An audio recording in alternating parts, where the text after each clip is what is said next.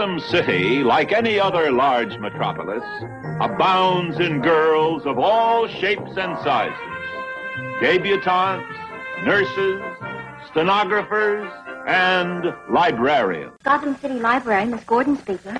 Lopez hair removal. This is Jose. Holy transformation. One minute, plain Barbara Gordon, librarian and Commissioner Gordon's daughter. And the next minute, something new has been added. Batgirl, modeled after her idol, Batman. Holy apparition! No, Boy Wonder, I'm Batgirl. You are no longer alone, Caped Crusaders. It took me three years to track down the Jade Gato, and three more to figure out how to steal it. Funny, it only took me 10 minutes to figure out how to snatch it back. No matter how you do it, crime doesn't pay girls.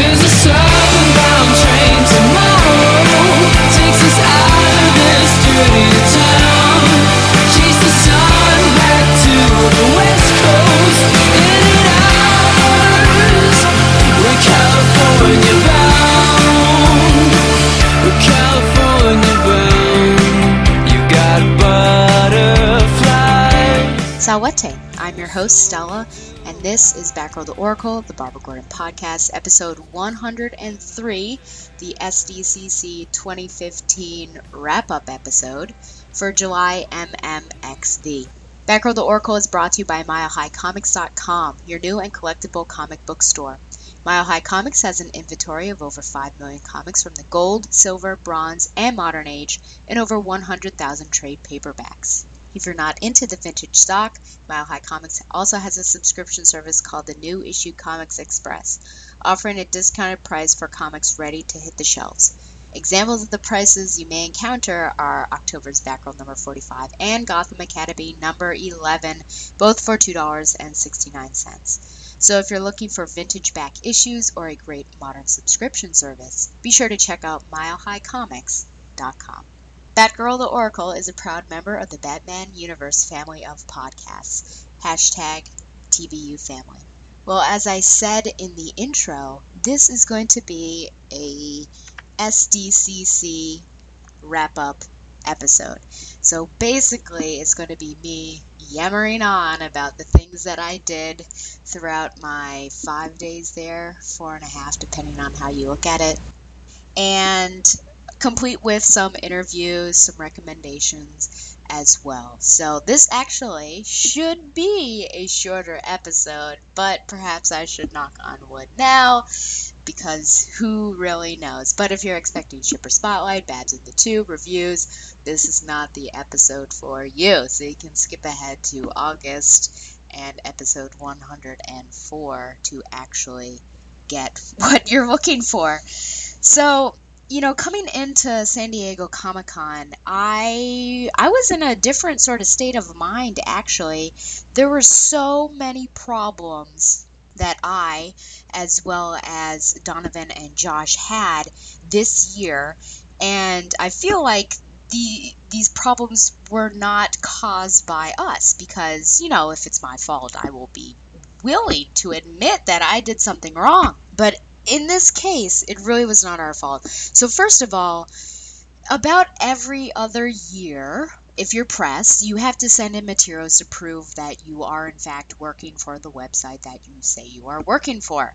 And so, this was, in fact, one of those years. So, I had to write a couple articles because podcasting, even though I do that on a regular basis, not only Batgirl the Oracle, but uh, for TBU as well, that doesn't really count as, you know, press association. So I had to write a couple articles. That really wasn't that bad. So you send in your registration, which I think was due either November or December, and you expect to hear back. Usually it was the beginning of April or so. So, you know, we're getting on into the spring. March goes past, April goes past. Now we're in like late May. And constantly, uh, my friends and I are assaulting, barraging Dustin with these texts every week or so about have you heard back? Have we been confirmed as press for San Diego Comic Con? There's a lot riding on this, of course. You don't want to get a hotel because you're not going to get that refund back. You don't want to get your airplane tickets either if you are not going as press because, frankly, uh, I'm not going to, I, I think, shell out that amount of money. It's a huge rat race to get into San Diego if you're not press. I honestly, you know, props to the people that are that are able to do that because I could not. And uh, so basically, everything's hinging on this. Meanwhile, the hotel situation is always a trial. Everything, all the hotels that you can get into are locked down until a very specific date when they open. And then everyone floods in and basically makes, I think, three requests. And you have to do this within 30 seconds. The first year I did it, I think it took me a little longer. It was the first time I was filling out the form. But people have it down to a science. Sometimes the system is nice to you and it will go in order of when the people finish their actual form. Sometimes it's not. And people who finish their form within three minutes will get a better hotel than those that finish within 30 seconds. So it's really up to the San Diego Comic Con gods because you have no idea. This particular year, I was actually uh, sitting at my desk at my workplace at school, and I was thinking to myself, huh, you know, it's around that time that we would probably want to put in our choices for the hotels. And so I go on, uh, you know, I search San Diego Comic Con hotels, and lo and behold, it was that exact day that you were supposed to fill out your choices. And in fact, I was doing it at about 12, and it opened or, or it closed at, I think, 11 or some, it was some absurd time that it was basically very short, very shortly after that I was checking up on it. So round one of the hotels was done, and well, that certainly put put us in a panic. And and the funny thing is that you know San Diego did not email out all of the people that should have been emailed. So you know there's that problem. Uh, the second round of the hotels did not go as well either because the specific day, specific time. I'm there on the computer. I'm waiting. It never opened up for me. I sat there refreshing F5, refreshing the page every few, I, I shouldn't say few seconds. I mean, it was ba- basically like every minute or so for an hour, and that never happened. So basically, hotels, it was not working out. Late May, finally get the press press registration confirmed, so that that was good hotel still up in the air, not sure where I'm going to be staying. And uh, so I, I take a chance on faith that I'm going to get a hotel. And I end up getting the plane ticket. So, of course, you know, and, and my father is one of those that that tells me all the time you got to get your plane ticket early because it just gets worse and worse the closer you get. And I certainly normally like to try to get it early, but you don't want to go or you don't want to buy that ticket if you're not getting a press pass. So I you know I pay pay a lot more than I would want to for my airline ticket. So I have that down. Hotel is the last thing. I think the hotel. I think it finally got settled. I finally found one in June or so. It was getting a little tight. It was getting a little tight. Meanwhile, you know, all these feelings. So this is I think I started this this ramble off with the fact that I was in a different state of mind for this San Diego. And it really started with that press because you expect it I mean it's not like my my articles that I do for for TBU are astounding. You know, I did a couple convergence articles. I did an article on DCU gift guide and you know did a couple reviews. You know, they're they're not wow. But you know, you sort of expect that you've been there in the past, you've you've done your due diligence, so of course I'm going to be accepted. And when that doesn't happen, you almost get to the point of you know, how am I going to feel if I don't go to San Diego Comic Con? Will I be okay? And then you start to resign yourself as time goes on that I may not be going to San Diego Comic Con, and, you know, it, it'll be okay if it doesn't happen. So basically, by the time that I actually got the press and everything else was sorted out, I was still in this sort of funk of I'm not going to San Diego Comic Con, even though everything to the contrary and so I'm at this weird place. And certainly, like, the excitement was not really there for me. It was very strange. And as I got closer and closer to San Diego Comic Con, I was actually somewhat concerned because, you know, people were asking me, Are you excited? And honestly, I was saying, You know what? There's something going on with me. I'm actually not as excited. I don't know what it is. And, uh, you know, people were. they offered their their different ideas in the end, I you know, spoiler alert, I did have a fantastic time. I of course do not regret or regret going at all. Uh, I I loved it there as always. It was it was wonderful to spend time with with Don and Josh, but it was just some weird funk I think, which just the situation created. So, getting closer and closer, about the first week of July, or maybe slightly prior to that, Dustin sent out his his requests for interviews. And i decided because i get stressed out san diego. I really take this i mean i have fun and everything and, and i go to panels that i want to go to but i really do take this seriously almost treat it as my job because i love doing the interviews. I want to be professional and really live up to you know the batgirl the oracle and the batman universe name and and you know do what what I owe to Dustin for for taking me on and and be like a legitimate press source. So normally the night before the interview at San Diego Comic Con, I'm, I'm scrambling to these questions. Of course, I'll post on Facebook, you know, see if any fans are of TBU or Batgirl or Oracle have any questions and things like that. This year, I decided I'm not having that. I'm not going to stress out unnecessarily for this. So, after Dustin sent out his his requests, I emailed him and I said, "Hey, what were the writers, creators that you asked to have an interview with.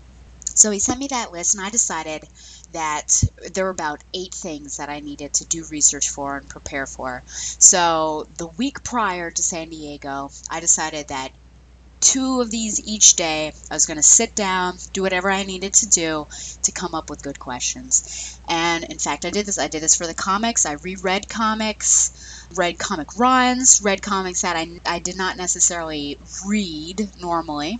I watched films or shorts to prepare for those and, and just research and, and came up with questions. And so coming into San Diego, I thought, you know, I did my due diligence. I'm ready to go. The only thing, maybe I'll tweak it if any news comes out or anything like that. So, so basically, I'm prepared to go. And I think this all started with what was this SDCC about or what was it going to be like when I went into it. And DC normally drops a lot of news prior to SDCC. And you sort of sit in these panels and they're just restating what they had said in news that was dropped prior to the actual convention. This year they decided they weren't going to do that. And I thought finally we're getting back to, I think, the spirit of maybe what this convention should be, where you sit there as a fan in these panels and, and experience them and they tell you news that you've not heard before and it gets you excited rather than just you know something that you've heard multiple times before. So i was excited about that and for the most part i would say that they stayed true to that. You know news came out earlier to specific people not necessarily to the general public. So there were surprises but in panels you know they, they weren't as I think, uh, surprising or newsworthy as they had said they were going to be. So, you know, it was, I guess it was a 50 50. So maybe next year they will push even further with that and, and start releasing more. Maybe it was just this sort of first year thing that they're trying to get used to what they want. The rain, rain, rain came down, down, down in rushing, rising rivulets till the river crept out of its bed and crept right into Piglet's. Poor Piglet he was frightened with quite a rightful fright. And so in desperation a message he did write. Help! P- Piglet, me! He placed it in a bottle and it floated out of sight. And the rain, rain, rain came down, down, down, so Piglet started bailing. So, anyways, Wednesday rolls around, have a nice little early flight, and uh, arrive. Of course, meet my compatriots Don and Josh there, and we go to the Hard Rock for lunch. That's always uh, the thing that we do, and we end up walking around a little bit and then go to the convention. And I think we learned our lesson. Normally, we go to the convention and get our passes first, then get lunch, then go back because the preview night opens, I believe, at 6. This time we didn't do that, so we came back. It was around that time that the convention was open for the preview night.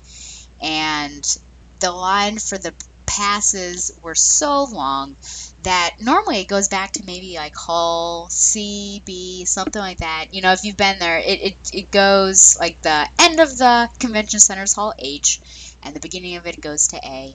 And so that's, you know, it's a long line, but I think it starts usually from E or so. So E to C, it's not too bad. E to B, maybe a little worse. So this went beyond that to the hotel next door to the Marriott in its garage. That's where we started the line, which was, whew, it was moving okay. I felt like I was in a theme park, to be honest. But we got our passes, and then we went to the uh, the convention hall, and, and basically preview night is as it states.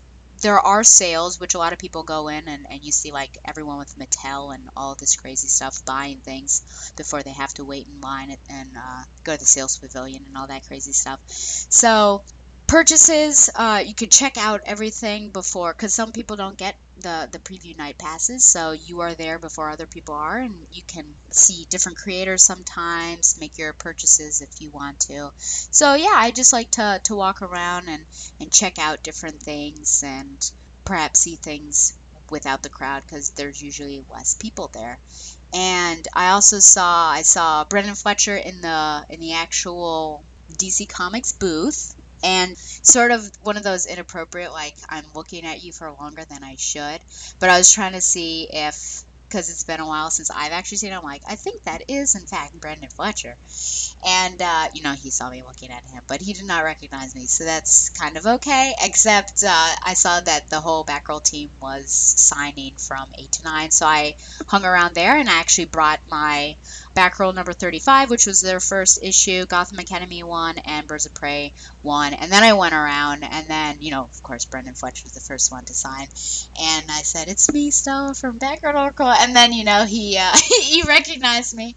Hopefully the the prior booth, booth experience was lost on him and he didn't. But uh, cameron and and babs recognized me as well so i got to chat a little bit with them, which was great. And, and hopefully, you know, I touched base and asked if they were willing to do a longer interview about their first arc, which is something I really want to do. And they said that they are willing. So hopefully that that will happen soon, coming up soon before it becomes irrelevant. And yeah, and then basically just uh, hung out with with Josh and Don, and then went back to the hotel. And that that was Wednesday. And Wednesday is usually a lighter day, so I, that was it. That was day one, depending on how you look at it. We're gonna fly to school each morning. We're gonna smile the entire time. We're gonna be more happy. We're gonna finally be fine. We're gonna get more calm and normal. We're gonna fix our state of mind.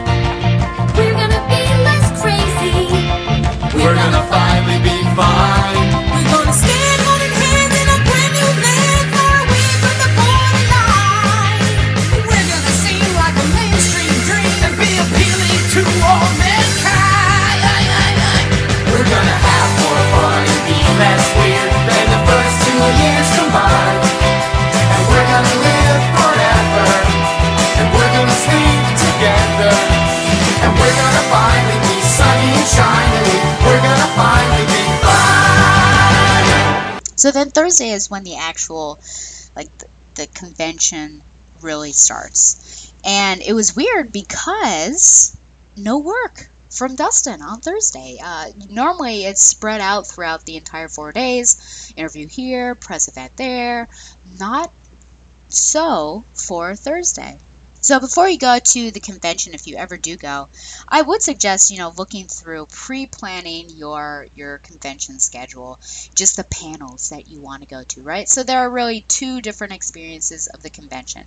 You have the first floor, the convention floor, and that's where you have all the booths, where you can buy items, where you can meet people, where you can have signings. That's your your first you know experience where you're really into the buying or you know the merchandise or getting your swag or, or meeting creative teams. The second level of it, which literally is upstairs, are all the rooms that have different panels. And so, for example, I had on my first day DC Entertainment All Access.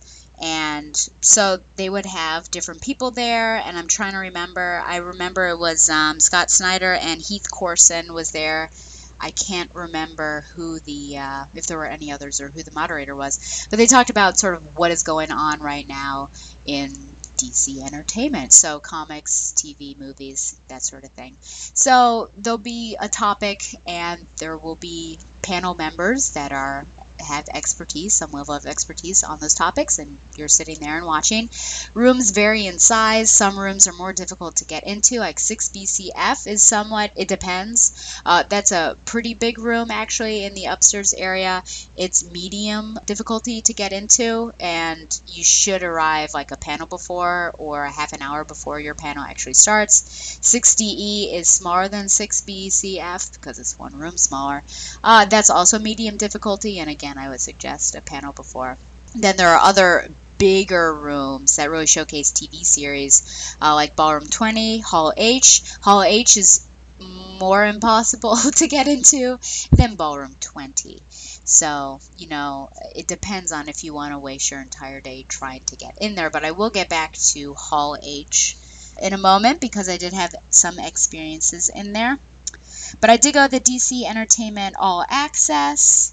I went to DC Mysteries in Space. Are you ready? And that was basically about the, the, Green Lantern things. And then they also had Batman Beyond. He's not really in space, but he is in time, which is different. So they talked about you know creatively what's what's coming up with them. And then I stayed around for the DC Comics 2 t- Tough Trivia. Catwoman, Joker, and Robin's 75th anniversary edition, and I went to the Batman one last year and it was really fun. Last year, what they did, they had a panel of editors, and they weren't only Batman editors, but like Superman and uh, other editors from DC Comics, and there were two teams, and so there was a question asked on Batman, and you would choose which team you want to represent you, and then they would be asked the question, they would give an answer, and you could either agree or disagree with them. This was last year, mind you. It changed slightly this year.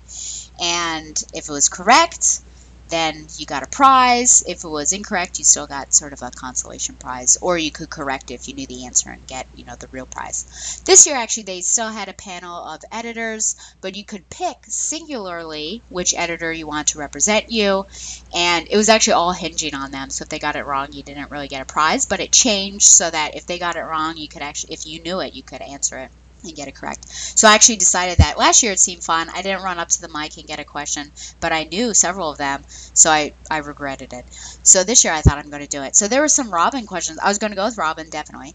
And there were some that uh, I didn't know the answers to. But uh, the one I got, and I asked, you know, for Mark Doyle to represent me since he's the Batman editor. I've spoken with him before.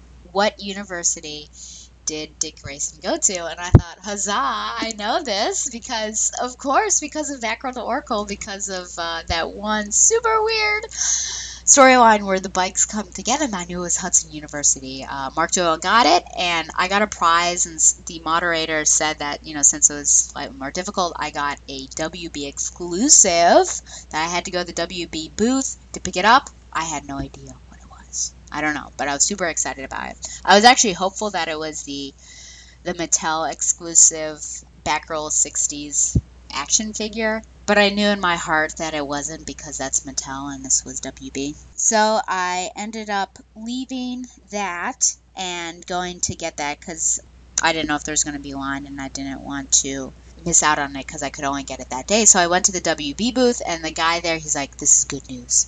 This is very good news." I thought, okay, ah, I assume you mean it's good news for me. So I got it, and it's a Lego minifigure, and it's of Red Arrow exclusive. And according to Dustin, who said that the previous one, that was the Batman Zur-En-Arrh, uh, was worth like four, three hundred to four hundred dollars. He thought that my Red Arrow was worth 250 to 300 i have no idea i don't think i have any plans to sell it just because you know it's got memories attached and and everything but that's interesting to note that those figures would go for for that amount of money. And then the last panel that i went to was robotech the next 60 years and uh, of course you know about robotech if you've been listening to this show and everything. So i went to that with donovan and, and just seeing what plans they have especially for the movie. And they are it seems like you know if you're a robotech fan that they are really dedicated obviously because these are the, the people that you know have been with robotech for a while that they're dedicated to creating a movie that that fits this series that that the fans will really desire or that, that the fans will really, really appreciate. And right now they're just in the scripting process you know they have the the director who is the director of furious 7 so uh, I think you can expect good things, and I think it's going to be a franchise because I really don't think you can do Robotech like the original, right? Uh, in just one movie, there's just too much, too much to to go on. I wanted to actually ask a question about Minmei to see if her character would be modernized almost uh, because she's quirky and she does have her fun moments, but she does some questionable things, and there's a reason why you know I don't like her. So I just wonder if they're going to change her at all and, and sort of update her. I did not ask that. I didn't want to get booed, but you know things happen. Hopefully. Uh, for a reason, and, and hopefully uh, she will get a bit of a, a facelift for that. So that was basically Thursday. The word wild applies to the words you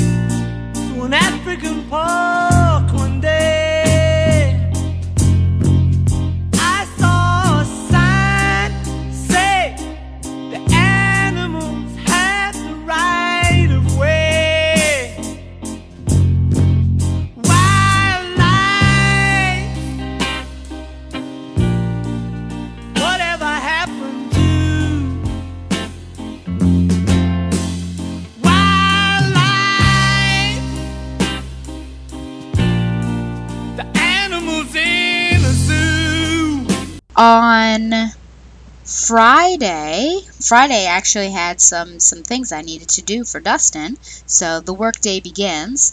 But first, I got to go to uh, Marvel Secret Wars because I'm reading that now, and uh, some of the times there are so many times, but only ones that uh, really I want to follow along, like Carol Corps or um, uh, Peter and Kitty. I don't think that's what it's called. Peter Quill and Kitty Pryde. I'm, I can't remember what that one's called. Years of Future Past and Spider-Man 2099. Those are some of the ones that I'm following. But just wanted to see what what was up with that. So they just talked about sort of the current state of it, newer title tie-in titles that's going to come out, and then some things that will spin out of Secret Wars. But because we still have a lot to go, they we weren't really talking too much about it. What I found really interesting is that Jonathan Hickman, the current writer of Secret Wars, said that everything starts heating up in issue six. Keep in mind that it's an eight issue miniseries. So I, I question why it's going to take me six issues for it to heat up, and I've got five issues of expedition, exposition setting everything up. But who knows? You know, these people are in charge of writing. I am not. I stayed a little bit for the DC Entertainment one on one with Geoff Johns, but not too much really was revealed and it was basically like a, almost a, a, biography session. It was it was just Geoff Johns and Don, Dan DiDio interviewing him and, and sort of starting from the very beginning, how he got into comics and working his way forward. So I ended up leaving that, and I went over to Marvel All New, All Different Avengers to see what's going on there. So lots of Avenger titles coming out, I'm going to tell you.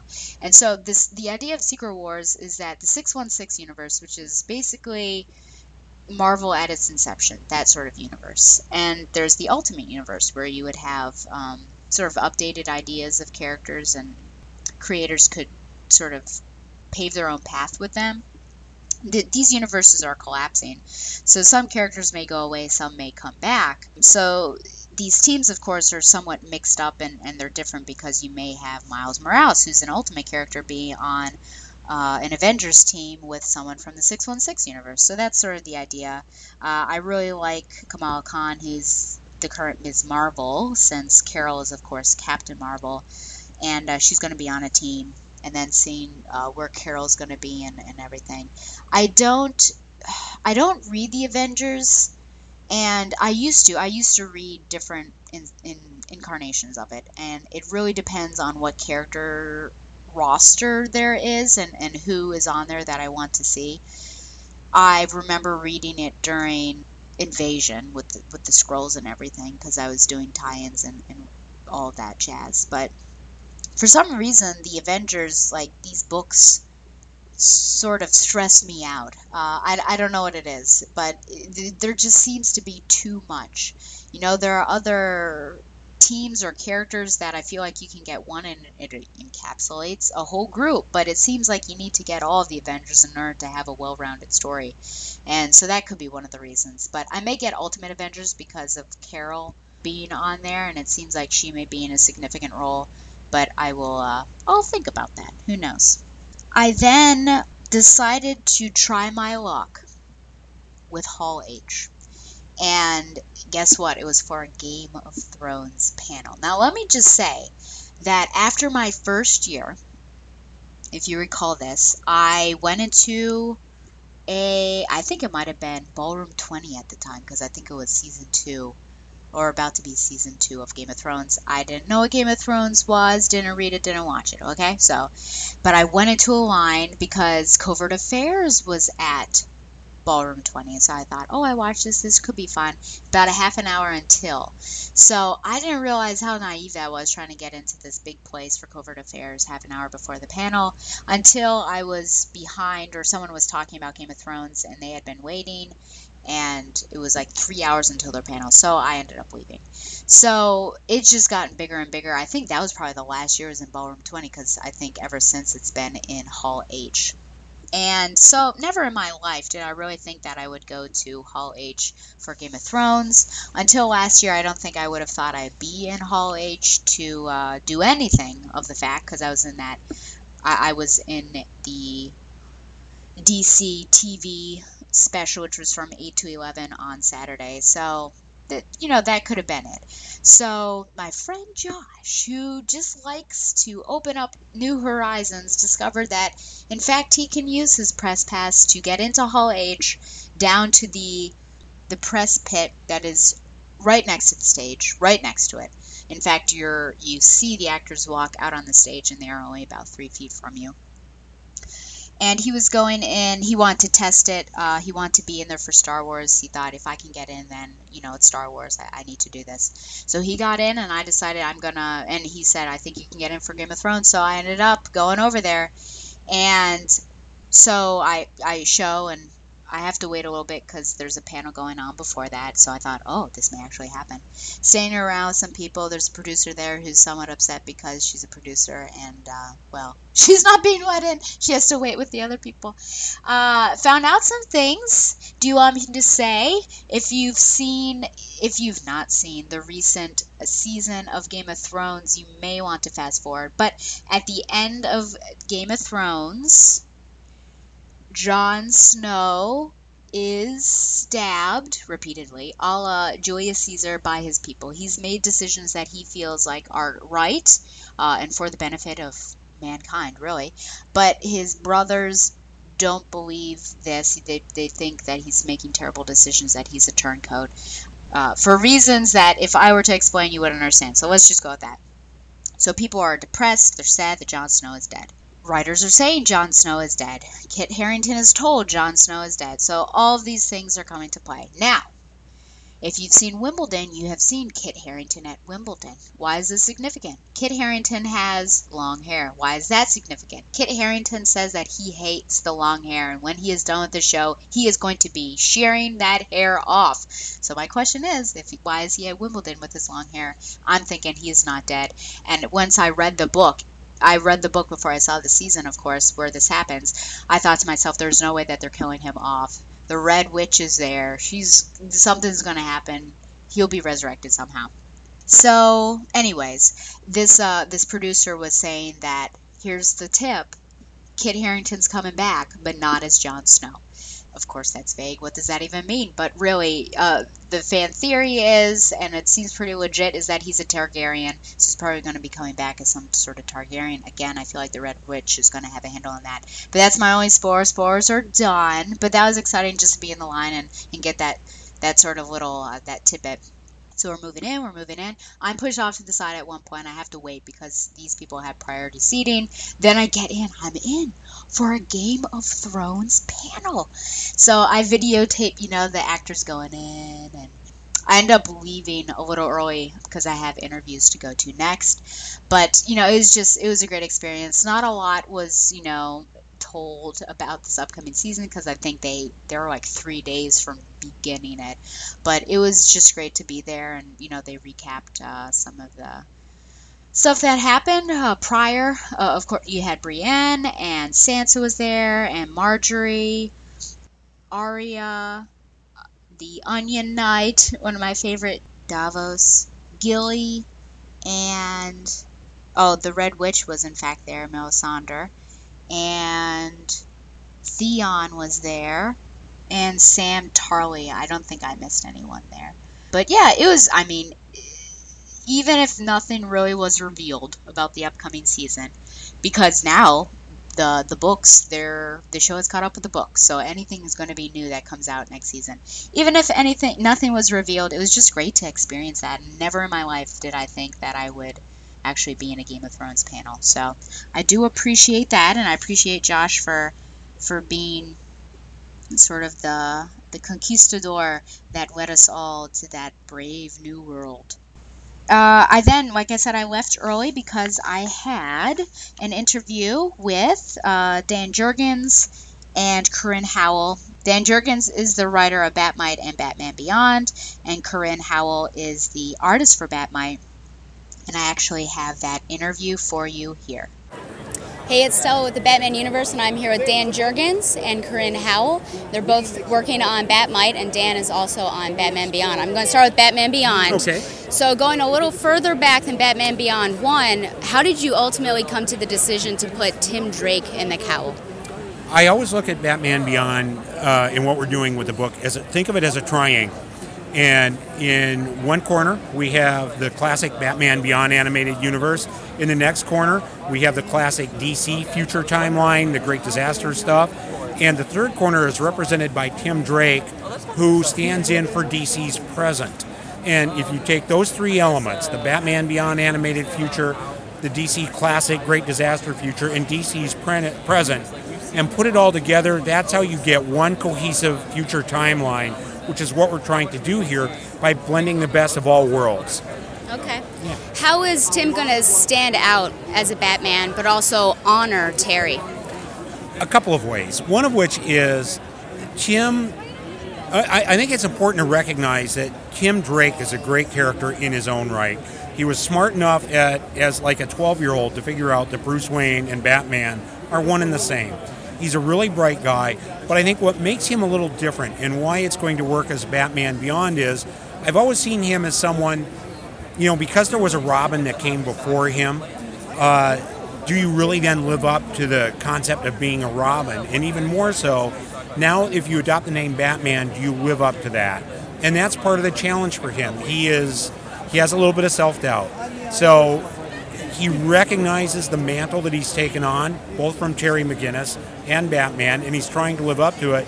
And we always get that voice of doubt in the background in the person of Matt McGinnis, who's Terry's younger brother, who basically has said, wait a minute, why didn't I get the suit?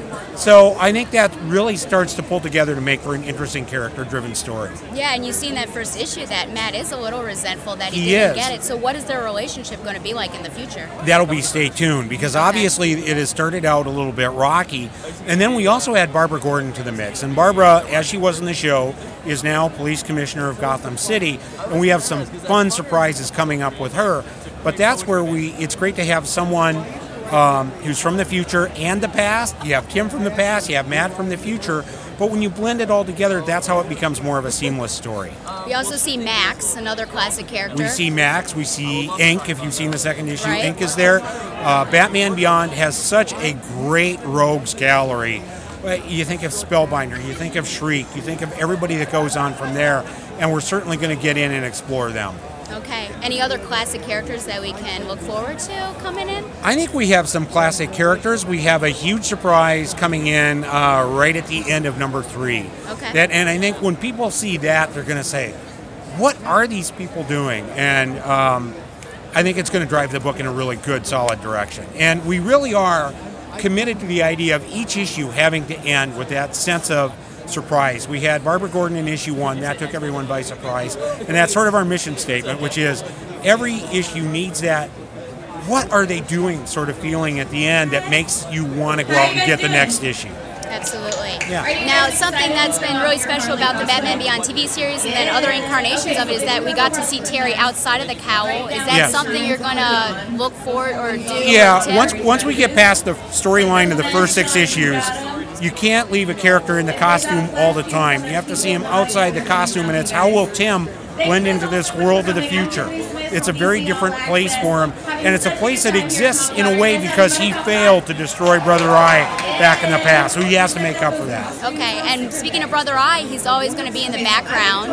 Are you going to sort of fill in with villains, but then always there in the back of Tim's mind? I, I think Brother what it Eye? is is Brother Eye is mission one, but then yes, we have to grow beyond that into an environment where we have a lot of different villains. That is the richness of the Batman Beyond animated universe, and we need to use that. Okay, moving on to Batmite. So Batmite is a character I think that some people love and some people don't like as much. So how did you guys go to this character? How did you figure out since he's sort of tricky? How did you approach him? in the beginning, I just wanted to try something different and do something that was a lot of fun. And it was, I had themes I wanted to explore, and Bat Batmite became the perfect guy to do it with. And DC said, okay, we'll roll with that. And then we started looking at artistic samples, and Bobbie Chase actually was the first one to show me your work and said, what do you think of Corin? And I said, perfect, let's go with it. And so now you can jump in. Yes, it was like incredibly exciting. Like just, um, and like the first thing, of course, is like, how, what's Batman gonna look like? Are we gonna go with the, was it 1950s version? Was it- Yeah. yeah, 19. Are we gonna go with like, every, he was reminded me of like a little noodle every time I saw his older version. Like he's just kind of like floppy ears and like old-fashioned like style. So like, and I had to draw some more inspiration, like to make him more up up to date, like, um, like inspiration being like Powerpuff Girls or like Glen Keane, Bruce Timm. Like, can we like make him more expressive, like, and less of like little creepy little nip, I guess. Um, but like, yeah, like just um, redesigning him and then finally having a chance to talk to Dan, which is really exciting. Um, it's like I'm working with big time professional Dan Jurgens over here. And it's really great. So, um, but yeah, like having that chance to like finally uh, take this character and like make him expressive. It was just really exciting. So, What was your first introduction to the Batmite character? Do you remember? uh, I actually, truth be told, I never really heard of Batmite until they Okay. proposed the project to me. Mine would have been um, way back when there was a great little story in an issue of a Batman. Might have been Batman Family. I'm not sure, but it shows Batmite visiting the DC offices, and it was drawn by Michael Golden. And it's just this wonderful, like little four-page story uh, where we see Batmite in the DC offices bouncing around. So I, that was my first exposure to him, and then later I saw you know his original appearances that were in the 50s that were shown like in the giants and stuff like that the reprints so and then he was in cartoons and everything and then i one of my kids was watching the brave and bold cartoon here like a few years back. And all of a sudden i walked by it and batmite was on. It's like whoa! Is there anything they won't do? Yeah. Any other classic characters that you can tease us that are going to appear in, throughout the rest of the series? why don't you take this one Well, we have Booster coming up, which Okay. is really exciting. But Robin, of course, Robin being number two, Booster being number three. Yep. Yeah, three. no And yeah robin is three Robin is three. Booster's four Boosters four. Then we have the Inferior Five coming in. Okay. Um, I'm still a little in the surprise area of what's happening with number six. So Yeah. I'm in the dark with that one. And which Robin is it? This is uh, Damian Wayne. Okay. Damian Yeah. Wayne Robin. Yeah, and obviously Damian, being the serious kid that he is, has real problems with someone like Batmite. Yeah. So it's like this weird contrast where a kid that's like, what, he's like 12, 13. Yep. He should be happy where he's like the one just frowning all the time. So it's like this lovely little contrast. of, Bat- you need to Batmite's smile whole mission more. is to make him smile. Okay. That's just it. You kid, you gotta laugh. You gotta smile. That's the whole plot. It's an admirable goal. Yeah, yeah. Okay. Well, I'm looking forward to it. I've enjoyed what you've got so far. So good night. Great. Thank you. You're welcome. Then right after, I'm telling you, a quick turnaround. I just do, do, do, took a few short steps, and then I talked with Lee Bermejo, who is the current writer of We Are Robin. He was tight-lipped on things. Uh, I kept asking him questions, and he just kept saying, "You have to wait and see." So you can wait and see, or listen to this interview now. Hey, this is Stella with the Batman Universe, and I'm with Lee Bermejo, current writer of We Are Robin and Suiciders. So I'm going to talk about We Are Robin today. So would you say that this could be almost an alternate Bruce Wayne story, where what if Bruce Wayne didn't have someone to back him up and be that sure foundation? Because Luke or Duke is is all by himself almost. Yeah, I, I think that I think it's it's. I wouldn't make that comparison necessarily, just because I, I feel like um, Duke is is uh, is such a different character than Bruce, and hopefully, the more people get to know him, the more those differences are going to start to um, be really noticeable. Because uh, we're really trying to craft a lot of characters with this book that don't fit in the traditional model of what people have seen for like Batman and Robin. Um, and I really like the idea of having characters come from different backgrounds and have different approaches to like the, the concept of like street justice, you know. So um, I think that Bruce is um, Bruce is a much more black and white. You know, he thinks about the world much more black and white, and uh, I think that Duke sees the shades of gray a little bit more than Bruce does. Okay. So a big point is the fact that Duke doesn't know where his parents are or Right. in what state they are in. Is that something that's going to be resolved in the first arc, or is it going to be sort of a long ongoing? Um, I can't say it's going to be resolved in the first arc, but I, I also don't want to say exactly where it lands in the story because it, it, it, it affects some other things going on too. Um, yeah, but I think people can can definitely expect to see that storyline. uh, have some kind of resolution. Okay. So we see in the first issue, Duke doesn't necessarily play well with others. So how is his relationship going to be with these other Robins that sort of drop in on him? You're gonna find out in two weeks. Okay. in The next issue. Yeah. I I wish I could say more, but I feel like it's uh, uh, again, the second issue that that's directly addressed in the- Okay. in the second issue. That you- specific, you know, okay. how he does play with these other Okay. Can you tell us at all why these Robins got together or what sort of purpose they have? Like I've been telling, a lot of people have been asking me that, and, and uh, the way I look at it is this: most people aren't there at the ground floor of a movement starting, right?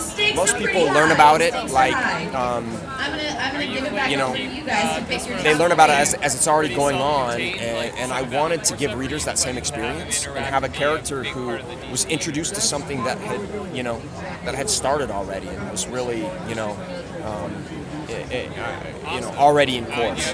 And uh, I, I feel like the why that it that it was, you know, the movement started was directly uh, a, a response to what's going on in Gotham. You know, you have these major events like Endgame and things that affect the population of the city, and you haven't seen in the past a lot of stories about the collateral damage, uh, you know, caused by these kind of big, you know, superheroic events. So, you know, I think the fact that you also have Gotham City now with a, a police-run Batman, you know, uh, might make some people uneasy, and um, you know, you're one step closer to. Uh, you're one step step closer to a totalitarian state. So I mean, I think that that generally results in in, in uh, specifically in, in youth in some kind of reaction. Too, right? And you, so you mentioned this Robo Bat. You've got Jim Gordon, Right. and he has made it his purpose to get rid of these unlawful vigilantes. So how long is it going to take for Jim to have a run-in with the the Robin gang? Uh, really soon. Okay. You can expect that really soon. Okay. Yeah. Um, that's another thing that gets addressed in the first story arc. So it's really, you know, and, and that's something that w- was talked about from the very beginning. Is is um, how does this new Batman interact with these with these characters? You know, I think most people can probably can probably guess, but at the same time, it's it's it's an interaction that, that has um, major ramifications on, on my book. Okay. So just dropped this morning. We've got the Batman and Robin Eternal story. How is We Are Robin going to fit in with Eternal? Well, We Are Robin really, uh, they're dealing with events in Batman Eternal, Batman and Robin Eternal that took place in the past. So they're addressing Robins that have already come come to pass. Okay. So We Are Robin doesn't really fit into that storyline. It fits into the Robin Wars. Okay. Uh, the Robin War. So that's going to be a the, the the crossover event that addresses. Um, uh, where these new We Are Robins fit into the whole mythological concept of, of, of Robin. And it's also going to be their first interaction with, with, with a Robin, with Damian.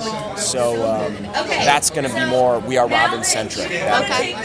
Why is uh, the Robin War considered a crossover? How does that compare to other quote unquote crossovers that the Batman universe has had since the New 52 started? Well, it's going to be, it's basically a deal with all the youth characters in Gotham City. So, you know, Robin, Son of Batman, uh, um, Gotham Academy is going to be in that as well. And, and We Are Robin. And um, yeah, and, you know, it's, it's going to be a, uh, uh, you know, it's going to be an event that specifically tackles uh, the old guard versus the new guard. Okay.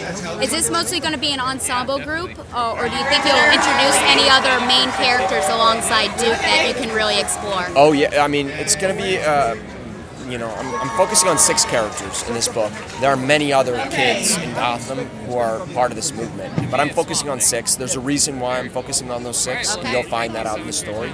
But people can also expect some some guest stars, like um, you know, as I said, Batman shows up. Uh, issue four, Batgirl shows up. So. Um, and, and, obviously with Robin War, Damian will be will be uh, making his presence known. So you can definitely expect some of the major Batman characters to be, you know, uh, showing up in the book and having a direct, you know, that presence really having an effect on the story. Can we expect original villains, or are you going to be pulling from some rogues galleries of Batman and other established Bat villains? There are some original villains. There are some there, there are some classic rogues. Um, and it's a little early to talk about it, but I'll tease it a little bit. There's going to be a villain concept that we're going to be addressing in a different way, a major villain concept, and that will be the second story arc. Okay. So what are you most looking forward to then, if you were Um, going to tease it? at, just at writing the book creatively, Yeah. I'm really looking forward to uh, seeing what my artists uh, are going to do with this this uh, second story arc. Because uh, it's just in its infancy stages right now, but I'm really looking forward to seeing you know how they're going to tackle uh, the story as the story kind of the story just gets exponentially bigger each issue. So, you know, by the third issue, it's the third issue is exploding with Robins. Okay, and by I would say issue ten, that's just going to be even crazier because uh, you're going to you're going to have. Um, yeah, again, I can't talk too much about it. I'm gonna, I feel like I'm going to spoil it, but but it's definitely going to, you know, expect it to get bigger and bigger and bigger, even in terms of villains. Okay.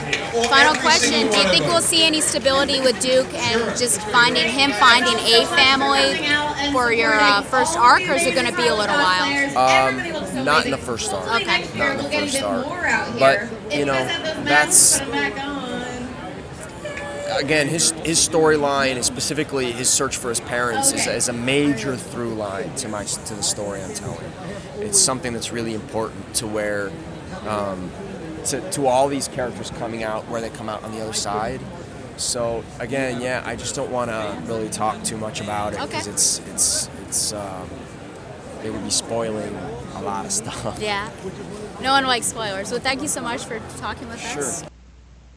Uh, then I scurried over to our first press event that we had, and it was for Justice League Gods and Monsters. And um, I talked about the the Marriott, which will uh, come into play later in my in my story. The Hilton is on the left side, if you're looking at the convention center, on the left side of it. And it, it often uses the rooms, uh, I guess, two levels up. Well, actually, there are levels uh, that are used as panels. And then, you know, there are others. When you go higher up into the building, there are rooms that are used for press events. Uh, and there's security, of course, because, you know, if you're doing a supernatural panel or a. Uh, Vampire Diaries, which in fact uh, was in the same room that I was in at one point, then you know you don't want people like fans running around uh, harassing people. So Justice League Gods and Monsters and uh, Tamara Taylor, who plays uh, Wonder Woman, uh, Bekka. C. Thomas Howell, who plays Will Magnus, and Paget Brewster, who plays Lois Lane, were all there. And then there was executive producer Bruce Timm, director Sam Liu, writer and producer Alan Burnett, and the dialogue director or voice director Andrea Romano. So these were roundtables. You can also do video reviews, which we had done for a few years for the Batman universe, and then we sort of just decided to do these roundtables. The idea is that one of the people, you know, one of these famous people here sits down, then you have maybe five or six, perhaps more, press people and they ask them questions. Hopefully, you're not stepping over each other. Now, Gods and Monsters is set in a different universe, a different Earth from the normal DC universe. So, Superman is the son of Zod, Batman is Kirk Langstrom, and he's a vampire, and uh, Wonder Woman is a new god, Bekka. So, very different. So, right off the bat, you know, this is your mother's Justice League, basically your your your Trinity, as it were, as they call it.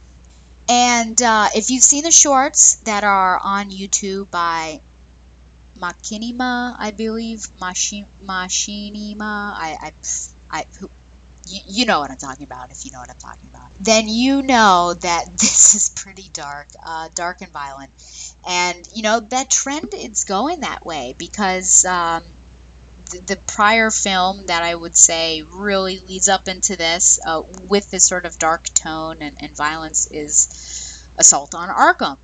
And uh, so, anyways, I was prepared for it. Uh, so, we did these interviews, uh, which don't have the audio for them, but you can check uh, later this week, or rather, sorry, it should already be on on the Batman universe. Um, just a write up about about what uh, what happened there. We just talked about their characters and, and things like that. And went and oh, we actually got free passes to go and and see this. Um, and one of those exclusive seating passes. Actually, that's the first time that uh, DC slash Warner Brothers has done that for for this sort of event. So we went over and watched the film, and I do have to say, uh, and and I'll preface this by saying that I liked Assault on Arkham. I actually thought that it was good, but I was astounded with the. Um, the violence and the, the sexuality that was portrayed in there. So I think I was astounded more because, I mean, prior to this, these weren't sort of the things that you dealt with in these uh, direct to video DC Comics films. Uh, but I think we're going with that trend. So I'm glad I saw that. So it prepared me. This one, it, it was it was dark, it was violent, it was gritty. But I actually thought uh, the story was interesting. I enjoyed it. Uh, they had some backflashes to um, to tell us how Batman got the way he was. They started off with Superman at the beginning, and then uh, filled in with with Bekka as well. And I think Bekka's backstory was certainly the most interesting. I don't want to ruin the movie for you, but you know, if you are ready for a, more adult themed Justice League that has different members of the Justice League, then I certainly recommend uh, checking this one out. If you liked Ar- uh, Assault on Arkham, I think that you will like this one.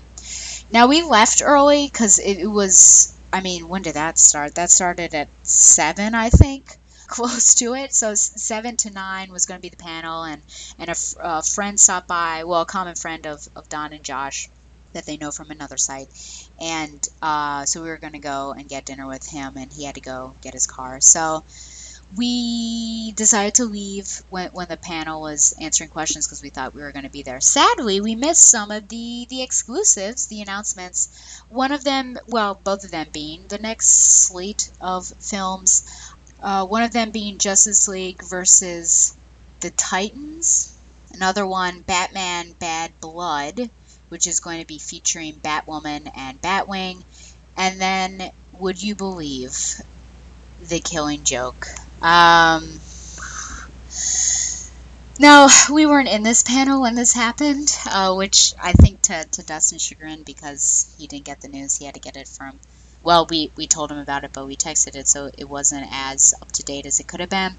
But like my heart sank. Like I, I had a physical and emotional reaction to this when, when Josh showed it to me on his phone, and, and I thought maybe it was uh, a joke. I mean, all he had to say to me was, "You're not to like this. You know what the next film is to be," and I knew exactly what it was to be. I, uh, I, I guess, you know, in my heart of hearts, I thought that they would never go there. You know, they went there with Arkham Knight, and I thought maybe that's all, all it needs to show. But, I mean, maybe Assault on Arkham and Gods and Monsters is sort of like the gateway, you know, the drug that, that gets us going into these darker tales that you never thought you would see because I feel like I remember an interview with Bruce Timm that we had done in the past where, you know, it's something that he would like to do, but, you know, they're not there yet. It's a little too dark and gritty, and, and here we are.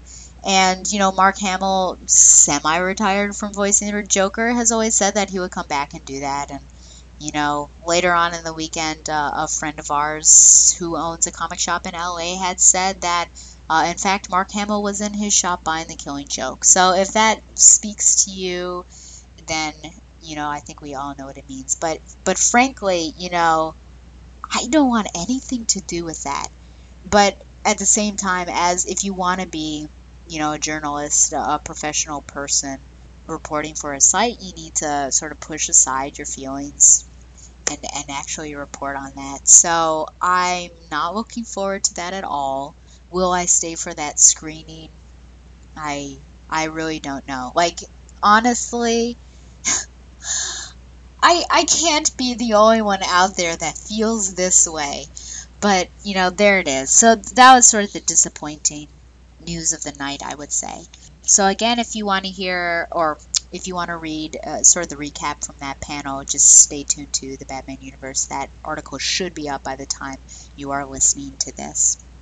I should also say that on Friday, uh, prior to the uh, Lee Bermejo interview, there was some news dropped in the morning about Batman and Robin Eternal and Robin War. and we weren't sure where this news was coming because it was not in a panel. It was announced separately somewhere else. Only specific news outlets were getting it. And uh, we came to find out there were sort of secret press events that only uh, a certain people were invited to.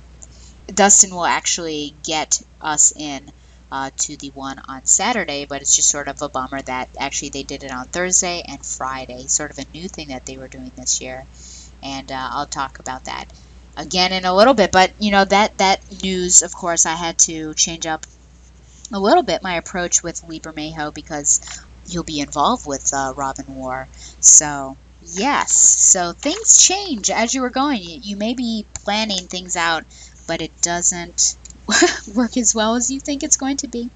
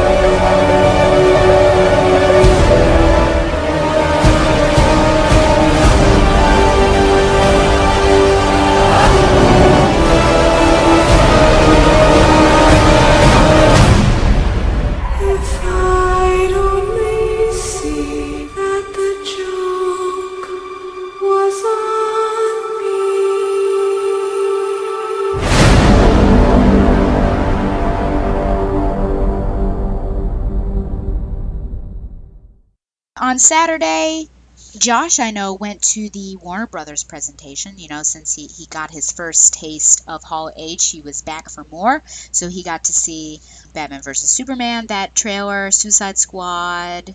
trying to think if there is anything else in there. So um, that was sort of his uh, his duty, I guess. Uh, he put it on himself, so uh, things he wanted to do. And then there was the DC Universe Batman panel, which I believe not much was revealed, but at the same time, uh, there was some overlap there. I had uh, an interview with the Batgirl creators, so I was unable to do all of that. But before even that, uh, I had that secret press event. I think it started. It was either nine, nine thirty, or ten. It's in the Marriott, so I'm back to the Marriott now.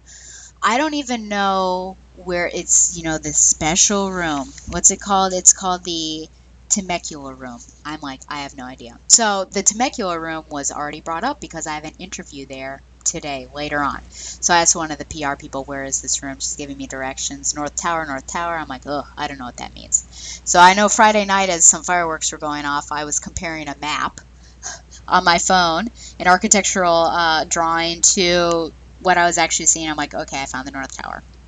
So I decided to go early. Uh, I always like to get to these press things early, just get set up, and I don't know. That's just me. But uh, I found it. I found the room. I was able to, to navigate. So it's good that I had this so that I could I knew where to go, so that later in the day I wasn't scrambling around, being stressed out, not being able to find the room. So I go down. Oh my goodness, this secret press room, as I call it. It's got a full out nice little continental breakfast set up. You know, it's almost like almost like a movie uh, Q&A sort of layout because you've got tables, but you also have uh, those nice little director chairs up front. So you're thinking, oh man, what's about to happen here? It was the last one. It was the first year that they were doing this. It was it was an interesting experience. I, I got one of the the first first tables there, and that announcement was uh, about Milestone and about developing the universes outside of um, Earth Prime, however we are calling it, uh, which I have have that now. I'll, I'll slide that in there after you know after I'm done with this. You were well treated there. You were well treated there, and uh, hopefully it's something that they continue. I guess maybe it's not a secret press event anymore because it was going on. And, and then before leaving, we were all given goodie boxes, and in it was a, Vertigo hat, which in fact I'm wearing right now as I record, and a PS4 version of Arkham Knights and a Multiversity comic. So they were very good to us, not only with the breakfast, but also with that. And here's that panel. It's a bit longer, but here's that panel now just to hear uh, what announcements they had. Wait, wait, let me get this started. We're bringing you here. We've got some really great announcements for you today, and with that, I'd like to turn it over to the co-publishers of DC Entertainment, Dan DiDio and Jim Lee. Last but not least, want to thank Michael Schelling. For that great introduction. Yes, thank you for putting up with us, specifically Dan. Just, you know, it's his first con, we had to kind of put him through it. So, sorry. Yeah, next year it'll be Snooze Fest. Anyway, so, yeah. Oh, no, sure. With a voice like that, you should be doing weddings and my best friends. Mazel tov. Okay, hi everybody. Um, really, and for those people who are here for the third time, congratulations. Um, we really appreciate that. Uh, yeah, exactly. If we come here, there is no breakfast here tomorrow, so sorry. but uh, we do want to cover a couple of things, and we got some great announcements, and, and more importantly, there's more, a lot more interesting people going to be talking here than me. And uh, Jim, yes, Jim, no, Jim's okay. With today you're a. Right.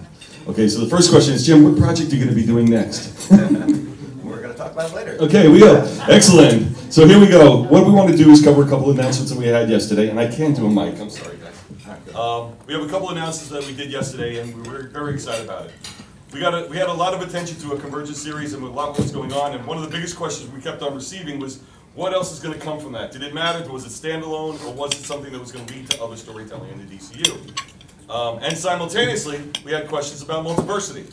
And multiversity is this great epic that Grant put together. I mean, it was a seven-year, seven-year epic. Yeah, about seven, seven to eight-year epic, uh, and it all came together in a way that we, we couldn't have been any more happy about how it all turned out. So one of the things we wanted to do is to make sure after the move was completed with DC, to really get in place a couple of things that we felt was so exciting that spun out of both multiversity and convergence and, and get these books right, and we're very happy to announce these books right now. On the convergence side, we have three series coming out. First one is, um, which is a highly anticipated series, a highly thought about series, uh, Superman, Lois, and Clark. You know, and we've, and we've been very, we've been a little cagey in our world of continuity and fans about what exactly happened at the end of Convergence. How did this all come together? We saw basically a team of, from, of superheroes from different timelines and different worlds arrive, go together, and move into our current time period to save our, our world from Crisis on Infinite Earths. And then at the end of that moment, we had a chance to see all the worlds that existed in the DCU turn into the worlds that were created in Multiversity. So one of the things we're going to say right now is that this all was part of a plan. This was something that we wanted to pull together, and it was great that we had the convergence of convergence and multiversity happening and closing at the same time, that we could pull these series together. And what we do now is we have a story that's going to be Lois and Clark, and Dan Jurgens will fill you in a little bit more of that as we go ahead. Do you want to Right now? Yeah, We're take doing it now? Okay, yeah. Do I need the mic? Can everybody hear me? Because I have a choice of the coffee or the mic, and the coffee is gonna win. And the funny part is, I thought you wore Mike. Uh, Lois and Clark is gonna tell the story of what happened to Lois and Clark Kent. And this is the married version that had a baby in the two-issue Convergence tie-in series. And they're going to be coming to the DC universe now. We will find out that they have actually been here for a total of nine years. And this is Jonathan Kent, who is now grown to the age of about nine years old. And it is going to be a family story about Lois and Clark, as well as what has Superman been doing on this planet this entire time. Because everything you've seen in the New 52, uh, when that launched in 2011, Dan? 2011. 2011? He has been here, and he has been observing events. And it's part of, this tells the story of not only what has he been doing through that amount of time, what has Lois been doing, but what will they be doing going forward. So it gets us back to that sort of um, fun, family kind of setup in a book with Lois, Clark, and Jonathan. Great, thank you. And also coming from that too, we have another series which we alluded to in the Convergence series called Titans Hunt. What we're going to do is actually go back to the original sense of the Titans. If you remember, we, everybody has this great recollection and great mem- memory of the, the Teen Titans when they were introduced by Len Wein, I'm sorry, it's not Len Wein, by Marv Wolfman and George Perez. We've actually shown that there was a team that existed in our storytelling beforehand, and we're going to tell the story of, a, of the team of Teen Titans, featuring a lot of recognizable faces, and more importantly, how they were integral and part of the DC universe, and how they come to play back into the universe again. Thirdly, we're going to have another series. Uh, we had a lot of fun creating a character called Telos in the in the storytelling for for Convergence. Um, we thought he had a lot of potential, a lot of excitement. Jeff, who did a wonderful job pulling Convergence together, is going to be stepping on board, and I'd like to introduce Jeff King just to take us through the Telos book. Hey, good morning, everybody. Can you hear me okay? All right. Um, uh, Telos uh, is uh, like uh, Lo- Lois and Clark and uh, Jonathan going to uh, reemerge from Convergence, and uh, he's on an odyssey.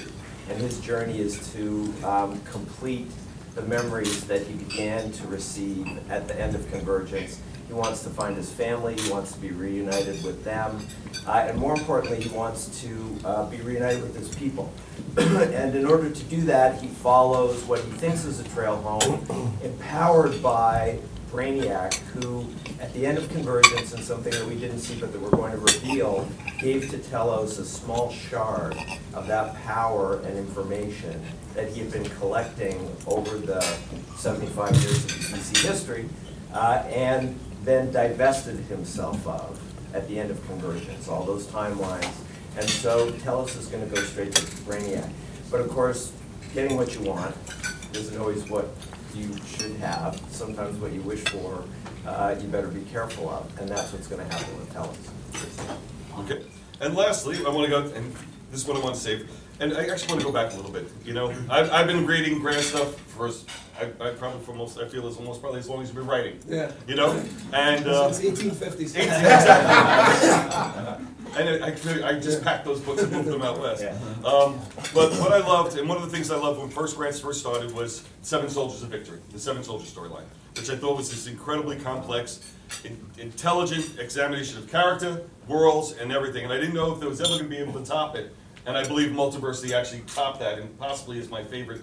Uh, honestly, probably my favorite work that you've ever done. Um, and with Multiversity, we examined so many different worlds with so many unique styles and tones and voices. And I felt that, you know what, we needed to examine that more. So, Grant, coming out of Multiversity, rather than addressing the worlds he just wrote about, we're going to go one step further. There was an idea introduced there called the second multiverse. Existed outside that. And we're going to create a series of books called Multiversity 2, T O O. And what that stands for, basically, is to show that when DC in its day was doing Elseworlds, they created a lot of interesting worlds that ultimately became part of our multiverse. And with Grant and the lead, with Multiversity 2, he'll be taking that same thoughts and ideas that went behind Elseworlds and creating a whole new set of worlds that will ultimately become, hopefully, a second multiverse. Because as you would say, the multiverse is infinite. But let me turn it back to you. Can I have the His voice is a lot harsher Yeah, than my, ours. my voice is gone last night. I was yelling at Mike Tyson. and it's the only way I can beat him is by shouting. So, uh, so my voice is gone. But yeah, we, we, I've always wanted the infinite multiverse of DC to come back. So we kind of sneaked it in the back door. The, the, the multiverse that, that we set up back in 52 had 52 universes. And that just didn't seem enough, you know I mean? It's kind of, 52 universes isn't enough for DC Comics. So we kind of managed via the multiversity to sneak an entire infinite multiverse through the back door. So we've not only got multiverse two, we've got the potential for all kinds of many more multiverses. The ideas we, we've been looking at some of the latest ideas from string particle physics. And they're talking about there's, there's a potential that out there we're just one of many, many hundreds of thousands of multiverses that rise up like bubbles in this some gigantic five-dimensional continuum, and that's my meat and drink, you know. So, so we wanted to actually reflect that, and DC was ahead of the curve back in the 60s when, when Julie Schwartz and John Broome and those guys come up with the idea of the multiverse. They were ahead of science, and science is only now coming round to actually, yeah, DC was right in 1963. So we, we kind of want to pay, pay that back and, and say, yeah, okay, we've been listening to what you guys have to say, and we're going to create this beyond infinite multiverse. And I'm sure once you get into higher dimensions, even infinity probably has infinity squared, and infinity times three. So th- this is endless, and I just love the idea of the potential and the possibilities that we can tell all these different types of stories using DC characters in completely unusual settings. Thank you. And now we're going to turn it back to Jim. We had we started with the question, what are you doing next? Right. So Jim, it's all you now. Yeah, actually, I'm gonna. Can you, can you guys hear me in the back?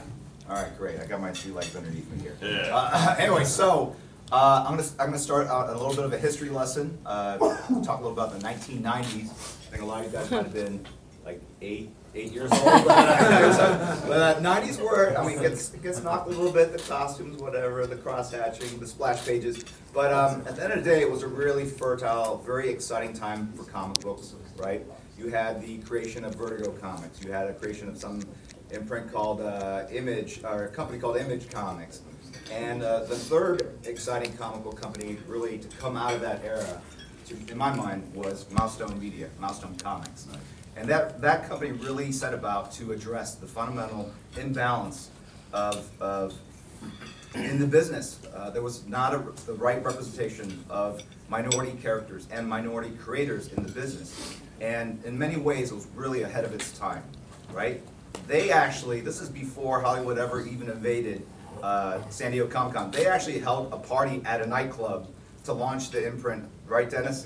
And this, and, and you actually had a pass. You had to have a pass, and that was just unheard of. Like what? They had a list, and uh, they actually dressed up in suits. They, I mean, it was a whole different thing, and it really, in my mind, was the beginning and the change of, of the, of the Comic Con, and they because they knew the impact of what they were doing and the and the future and potential of it all. That it wasn't just about comic books. That there were not enough minority characters in the world of entertainment. And so, in many ways, I think it was really ahead of its time. And we're really excited to announce today that we are bringing back Milestone Comics. We are creating uh, Earth M, which is thanks to uh, Grant's uh, map of the multiverse. He left us, I believe, five slots, Seven. seven slots, seven slots. This is So, the uh, first right, right. So this is the first, and so we're just happy to announce that we have a couple of the co-founders of Milestone here, plus Reginald Hudlin, and we're going to bring them up on stage, and they're going to talk about what we're doing.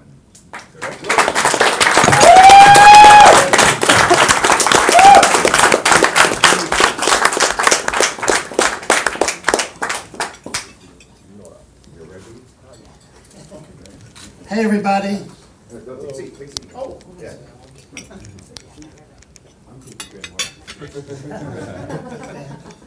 So Grant. Grant. Yeah, you guys. Take a seat. Yeah, You guys- take seat. Just take- you guys take. And then we're gonna open it up to Q and A. Right, okay, yeah, we got it all set. Great. Um, You guys should introduce yourself. yes. Hi, I'm Reggie Hudlin. I'm uh, Derek Dingle. I'm Denys Cowan. Right. And um, uh, Dennis and Derek are two of the original co-founders of Milestone Media. And I'll talk about them because I was a fan. You know, um, I had just made my first movie, House Party, and one of the great things about um, having a little bit of success is that if you call someone, they'll call you back. So uh, I was just such a fan of their work even before Milestone, and then when I saw what they were doing with characters like Static Shock and Icon and Hardware, I was like, oh, I love these guys. I got to be down. So I called them and I went to visit their offices, and I was just blown away by what they were doing, both uh, in terms of the content of the work and the idea they were building this amazing institution. I felt that they were building what was the equivalent of Motown in the comic book world. Uh, and, you know, I say Motown because they were doing great work. Same way when you think of Motown, you think of great music. Um, Milestone were great comics. And I wanted to join them at the time, but I had my day job that just kind of started, and I figured I should like, stick with that. Yeah, no, no, no, no. It's too early for him. No, um, we asked him to join. We asked Reggie to join. We were like, dude, we're doing this thing. We're down with you. You're down with us. Come join us. Come join us in this quest. And he looked at us. He's like, I got a day job, and, and I'm about to start this movie. What was it, it's Boomerang. Like, oh man, you're gonna work with Eddie. You're gonna work with Eddie Murphy instead of working with us. But uh, everything comes back around. Right. You know? So, um, you know, I never lost, lost touch with those guys. And, you know, the late great Dwayne McDuffie, you know, Denys Cowan, you know, these guys were really my mentors and really taught me the comic book business. And, you know, I've been fortunate enough now to have worked in the comic business a little bit. Um, and tragically, when Dwayne McDuffie passed away several years ago, that was really the impetus.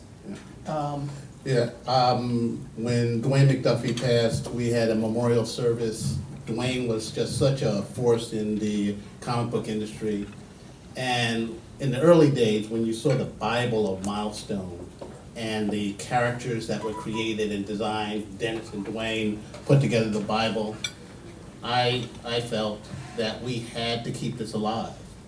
And at the memorial service, or after the memorial service, I went to Dennis and to Reggie specifically and said, look, guys, we have to keep this company alive. We have to maintain diversity in this industry. There has to be more stories that are told that are out there. I said, the week before I went to the memorial service, there was this young man that came up to me and said, well, he was young, he was in his thirties, so I guess, young is relative, but he said, Milestone saved my life. So I told Reggie and Dennis, I said, let's share some more stories and uplift some lives. So, uh, you know, Dennis has had an extraordinary career, not only as a legendary uh, artist, but also as a producer and director in animation. You know, he was one of the key forces behind the Static Shock animated series, which was a huge success. Uh, You know, Derek Ding was the editor-in-chief of Black Enterprise, uh, and, you know, and I still had a day job. But it was a call that we could not ignore. We just had to do it. Uh, and it's taken a while for it to all come together. And I truly cannot express my grati- uh, enough of my gratitude to Jim Lee, to Geoff Johns, to the entire team at DC. You know, this has been, you know, a very complicated deal to put together. And their patience, their perseverance has been incredible. And we literally can't believe that we're here in front of you. We can't believe the scale of the projects that we're gonna be doing. I mean, now that, you know, I mean, I, people go, what's the difference between what, you know, you guys launching this in the, in the nineties and now is, we're no, we're not a minority anymore. We're now in a world of, of a polar, uh, polarity, of pol- polarity? Plurality. There's a lot of people of color. A world of diversity and multicultural. But even better is that I always say that, you know, the world has better mental health with each generation. And when I look at my kids and they're playing with their friends, and no one cares if the Barbie is black or white. They just want the cool thing. And, and that's what's so encouraging, it's so exciting. Uh, and as we've been, you know, revisiting the classic milestone characters and bringing them and making them contemporary for the 21st century, it's speaking to the great bones of these characters. They're more relevant now than they were then. It's, it's, it's so much, you know, it's so exciting to go, oh my God, we can do this with that now. We can go even further. I mean, this is not a nostalgia company. You know, we're going to be definitely pushing them right to the edge of what's happening and inventing new characters that will take things even further. And also bringing new creators, new voices, you know, you, new people into the industry. That's one of the things that we were proudest of, you know, the fact that we brought some new voices Right. and some, and diverse voices to the, uh, to comic industry and storytelling. Part of our mission with Milestone was not only to do characters, diverse characters of, of, of color and gender and sexual orientation, but to also bring creators that reflected those characters. That was the most important to us. So that they could speak from an experience that was true and honest and, and, and, and convey that to our audience that was looking for that experience. But the only way to do that is to get people who are like that We're all- sometimes. And We're also going to bring in some ringers. Yeah, Uh, I know we're bringing some ringers. That said, um, uh, one of the most exciting, you know, meetings we had when Jim Lee said, "Hey, I'm going to come in. I'm going to, you know, draw a book for you, Reg. I can't wait to work with you as an artist." I was like, "That's going to happen? I'm going to write something, and then Jim Lee's going to draw it." and then I'm gonna be jealous? And then Geoff says, "Well, I can't wait to write a story for you guys." I'm like, "Are you kidding me?" And then I said to Reggie, and Geoff Johns is gonna write something. And then you can feel a certain way. Right. Yeah. So we, we can go on and on, but we're gonna stop. We wanna open it up. You know, please talk to us, talk to Grant, talk to Dan Jurgens. Dude, you are the man. I'm just saying. For real. I, I'd like to ask the first question. How long till we get a static book? Uh, we don't have a release date, but I do have hundred and seven written pages. So there's that. Before we open it up to questions uh, to the press here, I have a couple of housekeeping items. Wanted to recap the news that you've heard today. Uh, Again, you've heard that we'll be launching uh, three new Convergence spin-off series. Telos by uh, Jeff King, Superman Lois and Clark by Dan Jurgens, and Titans Hunt by Dan Abnett. You've also heard about Multiversity 2, courtesy of Grant Morrison. He'll be uh, penning new tales of his multiverse. So, and also, again, the fine uh, folks from Milestone have been here to this morning to talk about Earth M, which we're I'm personally excited about it. Pull me aside sometime, and I'll tell you the story I told Dennis about my experience with Milestone in 1993. So, uh, and the always fun part for our journalists out there, embargo dates. Ooh. Um, the milestone, the milestone announcement actually can go up now, okay? Uh, the convergence announcement is actually on your flash drives with assets. The uh, grants announcement, we would like to have embargoed until 2:30 this afternoon, after, or 1:30 this afternoon, when his panel goes live, okay? So with that, I'd like to open up to questions to the press. Yes. You know what, do me a favor, tell everyone who you are and where you're from. Uh, my name is Jeff Berkowitz, I'm with Sci-Fi Magazine. Just to be clear, is Milestone launching as a separate imprint, a la Wildstorm or Vertigo, or is it going to be under the DC Comics imprint? And uh, what, ed- that's part one, part two, what editorial input slash control will DC have over Milestone? Well, I mean, we're gonna have two bullets on the cover of the, uh, of the magazine, so, you know, uh, we're in partnership with DC Comics, and, you know, in terms of working together, uh, you know, we're just gonna have fun, you know, and I, I- for me personally, I'll take a good idea from anybody. So, Right. I mean, we just wanna make the best possible books. I think, I think one of the great things about the relocation being in Burbank is that Reggie's local and so is Denys. We had a lot of face-to-face meetings with Geoff, and we were kind of really hammered out a lot of the deal points and the idea for the universe. So we expect there to be that level of uh, collaboration and interpersonal contact and regular meetings, and that's gonna make a huge difference when we roll out the creative. Great, thank you. Any other questions for the group? Or is everybody furiously? I'm looking at, I'm looking at Albert and Heidi back there, they just hovered over their keyboard. Yeah, you talked about making them, uh, you know, more contemporary. I mean, what are some of the considerations that you have about, you know, revisiting the characters? You know, I mean, they are absolutely classic, but I mean, you know, what are some of the considerations about that? Well, you know, we're news junkies, and, you know, we watch what's going on in America and across the world, and, you know, uh, we're, we're not shy with our opinions. And, you know, you know, and what, I mean, to me, that's always been the strength of Milestone, is that, uh, they took, you know, big social and political issues and made them very personal. And, you know, and, uh, because they were very specific characters that had a wide range of perspectives, you know, you had a character that was a black Republican because he was alive when Lincoln freed the slaves. And, you know, and then you had a young kid who got, you know, superpowers because of a police gas attack. So, you know, you had, you know, so those ideas are still very relevant now. In fact, they may even be more relevant. You know, we were talking about it before where in the nineties, it was a certain time, things were going on in the world, you know, we, we met, for those of us who are around, we remember what was going on. And Milestone was a response to a lot of that and an expression of feeling. But now, all these years later, it's the same but amplified.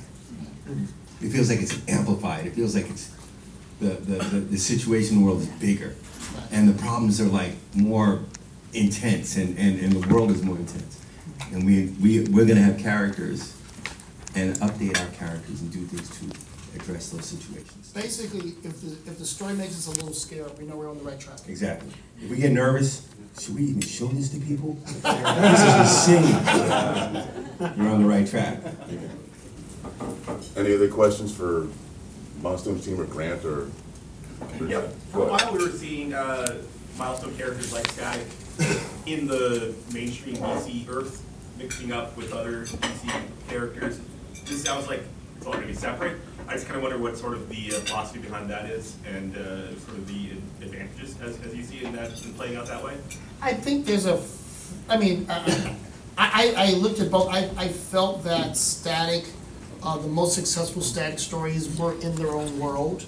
Uh, and, you know, s- sometimes as the, as the universe of DC grows, characters integrate, uh, who may have originally been part of the line when they started in nineteen forty, and they integrate very seamlessly. And, but I thought in the, in the case of Milestone, they seem to be stronger on their own. Uh, that said, there'll be some surprising integrations that you'll be seeing later.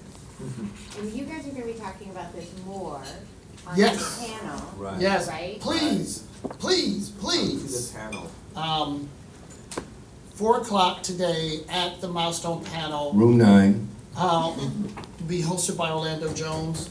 We're going to talk in great detail, we'll talk about the action figurines, we'll be talking about the Static Shock live action digital series. Uh, we'll be going in great detail, I mean, well, more detail rather, uh, about. You like uh, to meet. No, no, just more detail. More, uh, uh, about what we're doing Guys, and. it depends on if I show up at four o'clock. And then, um, and then I'll be yakking some more at six o'clock because I'll be, the, um, on a, a, a spotlight panel, we talk about milestone and other stuff. Now, we did Django with you. Yes. Right, so we have a little history and We have history. Um, I do wanna make sure that our other news announcements are getting their proper Q and A as well. I and agree. These guys will be in the So, room, so. Dan and Grant, what are you doing for milestone? Anything you got, anything you got. Can I say Oh, one I'm thing? sorry. One thing, Rick, no, honest to God, when Icon first came out, I just thought that was the greatest title for a book ever. And whenever I tell creators something like this, it is, why didn't I think of that? I just thought that was awesome, and so is hardware, so very happy it's back. But really, Icon was such a great cut. I just want to hear more about Milestone.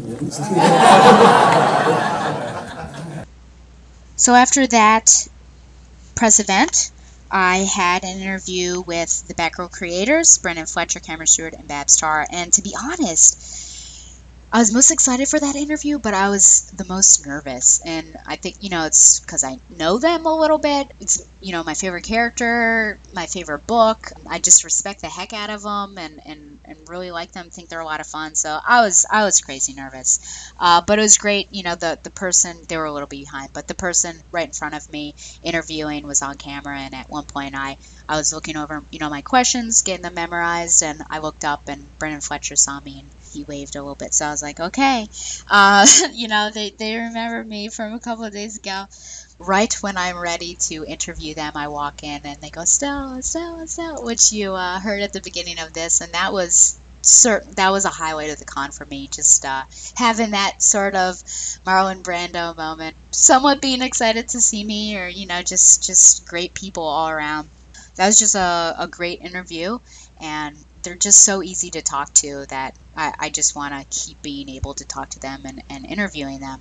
And so here's that interview now. Well, hello, this is Stella for the Batman Universe and Batgirl the Oracle, and I'm here with Cameron, Babs, Brenden, and they are, of course, the creative team for Batgirl. It's great to see you guys again. Nice to see you, Stella. This is our anniversary, Stella. It is! It's so exciting. Where they, it was a year ago today, I think we met you. Oh yeah, the Batgirl appreciation That's right. up top. Yeah, it was super fun, and who knew? I think we were all slightly nervous, but we were really excited after the appreciation because we felt like you really had a handle on what was going on, and we were not disappointed. So thank you guys. Thank you. So with issue 41, I like to call her Digibabs, you know, the digital Babs, but it seems like she's not completely gone. Are we safe? Is she completely gone? Or, because we saw the children of Hook, they're worshiping something, could she make a reappearance? Stella, Gotham is never safe. Have you not true. learned that yet? That's very true. Um, I, anything's possible. Okay. The, the Children of Hookers was kind of uh, meant to be because there was the two month break for the convergence thing. We wanted to start with kind of a, a cute little wink to the previous uh, storyline, just, Right. just for as like a cold. It was like meant to be a like the beginning of a James Bond movie with like the, the cold open. Okay. She's on a little kind of adventure before the main Right. storyline kicks in. Okay. A lot of changes coming down the pipe for Babs. One of them is Frankie. How much is she going to be a part of these missions? We've already seen her in a couple of them. Well, this is a uh, this is a big story point for us. Um, Frankie now knows a lot about Barbara's life. She knows that she's Batgirl, and she knows that um, Batgirl has been on her own a lot of the time, and she loves Barbara and wants to be there for her, um, both as a friend and now as a partner. But is that something that Babs wants? Is she comfortable with that? Is Putting her in danger. Yep. Putting Frankie in potentially dangerous situations is not something that Babs is very comfortable with. So it's something that these two friends are going to be wrestling with over the next few issues. Frankie's pretty headstrong. Frankie Frankie has her own ideas of what she wants to do, and The she's funny got- thing is they both have that that need to like do justice. Like I think Frankie feels really inspired by Babs, like when she found out that she's Batgirl. You'll see. We'll see what happens. You've been dangling a carrot in front of us for a little bit about what Frankie's handle is going to be. When is that going to drop? uh, that carrot is going to continue to dangle for a while. Oh, okay, okay. Another change is, of course, her father being Batman. How is this going to change her relationship? We've sort of seen it a little bit. Um, will it change the relationship? Well, we we have a a scene where Jim Gordon comes out to her as Batman. He he reveals to her that he is he is the new Batman because he feels like he can't keep a secret from her. He's not supposed to tell anybody. And he does, but the one person he's going to confide in is her. But she can't tell him that she's Batgirl. So there's a there's an interesting dynamic where she almost feels like she's uh, she's guilty for keeping a secret from her own dad when he trusts her with his most private Next, secret. next issue is really fun. It gets really cute because she she's kind of been in the cow a lot longer than Dad has. So she's like kind of like protecting him, like showing him the ropes. So next issue is going to be really fun. Okay. We've seen some conflict between Jim and Batgirl prior in this series. So how is this conflict going to be distinct from the earlier one? Um, I think that uh, Jim has made some progress in how he believes Batgirl operates. Um, and now, when he is Batman, he's under orders from the GCPD to act in a particular way. So I think that what you'll see in the coming issues is um, Jim balancing his own feelings with his orders, and um, and I think it goes from there. And you'll see how that plays out in issue 42. No spoilers. Yeah. Romance for Babs. There's that solicitation with her and Luke. Can you say anything about that? Um, we were ordered by Babs Tarr to include uh, makeouts and flirtation, and we. my contract. Yep. and so we're, we're going down the Bat family list of, uh, of men. no, no, no, I'm kidding, I'm kidding, I'm kidding. Um, They're making a great fit though. You know, he's in the tech industry and he has a kind of a history in a bat suit. So I think. Yeah, I mean, Luke Fox, uh, if you know the history of, of his family, uh, you know, has had uh, has been in a world that has been involved in development of technology. He has was given a suit, a very, uh, I was going to say uh, something from the distinguished competition, but it's a it's a suit that is not unlike the suit that Iron Man wears, I guess. Um, but there's a lot of technology built into it that um, he can maybe use to build a startup company with. And there's a startup company in Burnside. Uh, there's a startup culture in Burnside, and so it's something we thought was a natural fit um, to bring him in to make him the new. We'll see how smooth it goes. We'll see how long it lasts. Okay, okay. Remember, I am a Dick and Babs shipper, so you're letting me down slightly, but I'll go with it. Who? What are Just you wait. talking about? Are you talking about this guy who? Just is- wait, to be Stella. dead. Wink. Okay. um, your first arc was, I would almost describe it as a series of one-issue vignettes that sort of had this overall theme connecting it, and then it culminated in the big villain. Is that something you're going to pursue with this second arc?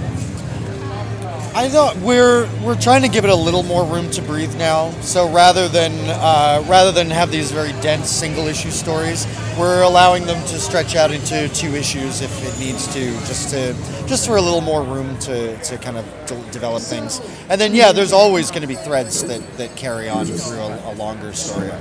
Okay. I got to talk about Velvet Tiger. I actually just covered her second appearance in Batgirl the Oracle, and it's crazy history, her pre crisis and post crisis. Can you tell me a little bit about her backstory? Her brother's an important part in her history. Is Ward going to be a part of this? So just let me know about Velvet Tiger and what's going to happen. We can't tell you too much about Okay. what's going on, but it's an interpretation. Like the like everything in the New Fifty Two, it's not exactly as it was before, um, but there are resonances of, of that, and it's based in the older appearances. Okay. Um, so she does have a brother, and uh, they do own that company together. And you, I don't know if you how close you've been reading Stella, but we've been building up mentions of Gilcom for the last number of months. Um, but things have happened, and uh, as I said, we're playing on the ideas of what a startup culture can mean to Burnside and to Babs's circle of friends. And so, Velvet Tiger was a natural villain to bring in here because she actually owns a tech company.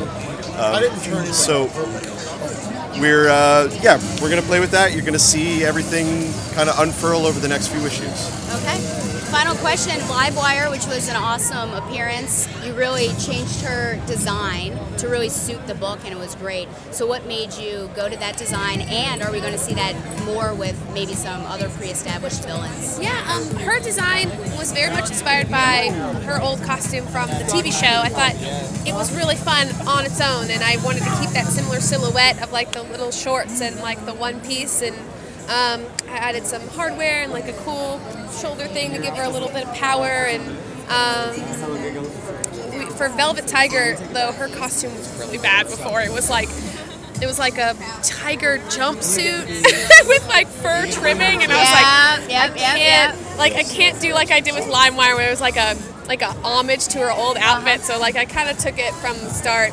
I kind of like revamped it. Okay. I was like, okay, she owns a tech company. Yeah. She's obviously fabulous. She's obviously like in charge. You know, I kind of um kind of like Emma Frost her with her fabulousness and added some tiger stripes. And, um, The second Marvel reference. I know. Sorry. Frost, Sorry, yeah. guys. That's okay. But you know, it's um, yeah. So her costume's more. I took more liberties on it because the old one was uh, so ridiculous. Okay. I think we've taken a lot of liberties with Velvet Tiger in general. Okay. yeah. Okay. I'm looking forward to it. Thank you so much for what you've been doing. I really appreciate it, and everyone loves it out there. So. Thank you, Stella. Of course. After that, I had to scurry over.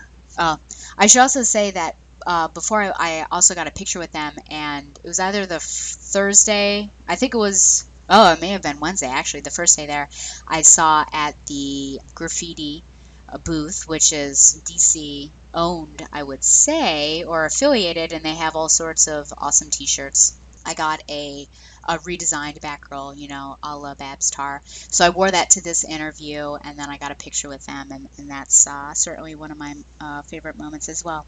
So then after that, I scurried over back to the Temecula room, and there was something going on with Amanda Conner on video. So then the PR person led me to where Tom King and Tim Seeley were, and they are the current writers of Grayson, and they were uh, great guys as well. So here's that interview. Well, hey, this is Stella, and I'm with the Batman Universe, and here I'm talking with Tom King and Tim Seeley, current writers or creative team on Grayson. Who knows? Balls to the Wall is Comic Con. That should be their little subtitle there. How would you describe Spyral now and what their goals are now that Minos is gone? Or gone in quotes. Well, I mean, I think I think the with Helena at the lead, they, they want to maintain what they have is that they traded secrets, um, and that's sort of one of their, you know, one of their assets is that they have the secrets which they decide who gets them, uh, and is kind of interested in maintaining that, um, especially since it allows them to have power over other people, but it also allows them to do kind of what they want to do, which is you know. Um, basically, they're, they're the good guys, but they, the way they do it is not always the best way. So, um, yeah, I mean, I think with and with Helena she, she has some personal vendettas. Uh, we know that she's you know maintaining the them going against the twist, the Fist of Cain, and some other agencies. But as we'll see an issue, or we did see an issue nine, Thank you. That she's using this to deal with the other spy community characters, um, to sort of you know stand their ground even if they're threatened by the other other spies to keep their house clean. Is Minos really gone? Because we had seen prior that he had sort of two life model decoys, and he even talked about it in that little cafe scene. So is he really gone? And will we ever figure out or find out what his identity was? I mean, uh, we, we wouldn't. The whole fun of this book is that you have to keep you guessing. So, so you know, Absolutely. I mean, we have a we have a, we, we have a long term plan, and part of that plan is I mean the magic of a wonderful spy book is that you're looking over here and we're doing something else over there. So hopefully what you're seeing and what you're absorbing is you're not getting everything we're doing. There's stuff in the background. There's stuff. Mo- there's there's moving parts, and we want to surprise you and shock you as we go. Okay. So nothing you see is what you think you see. Okay. Can you talk to us about Dick's immediate plans with Sparrow shaken up and him, even in that last issue, him really wanting to go home now and not, you know, reaching out to, to Batman? So, what are what are his immediate plans? Uh, in, in terms of like just like where we are, when's this coming out? This is a silly question. to.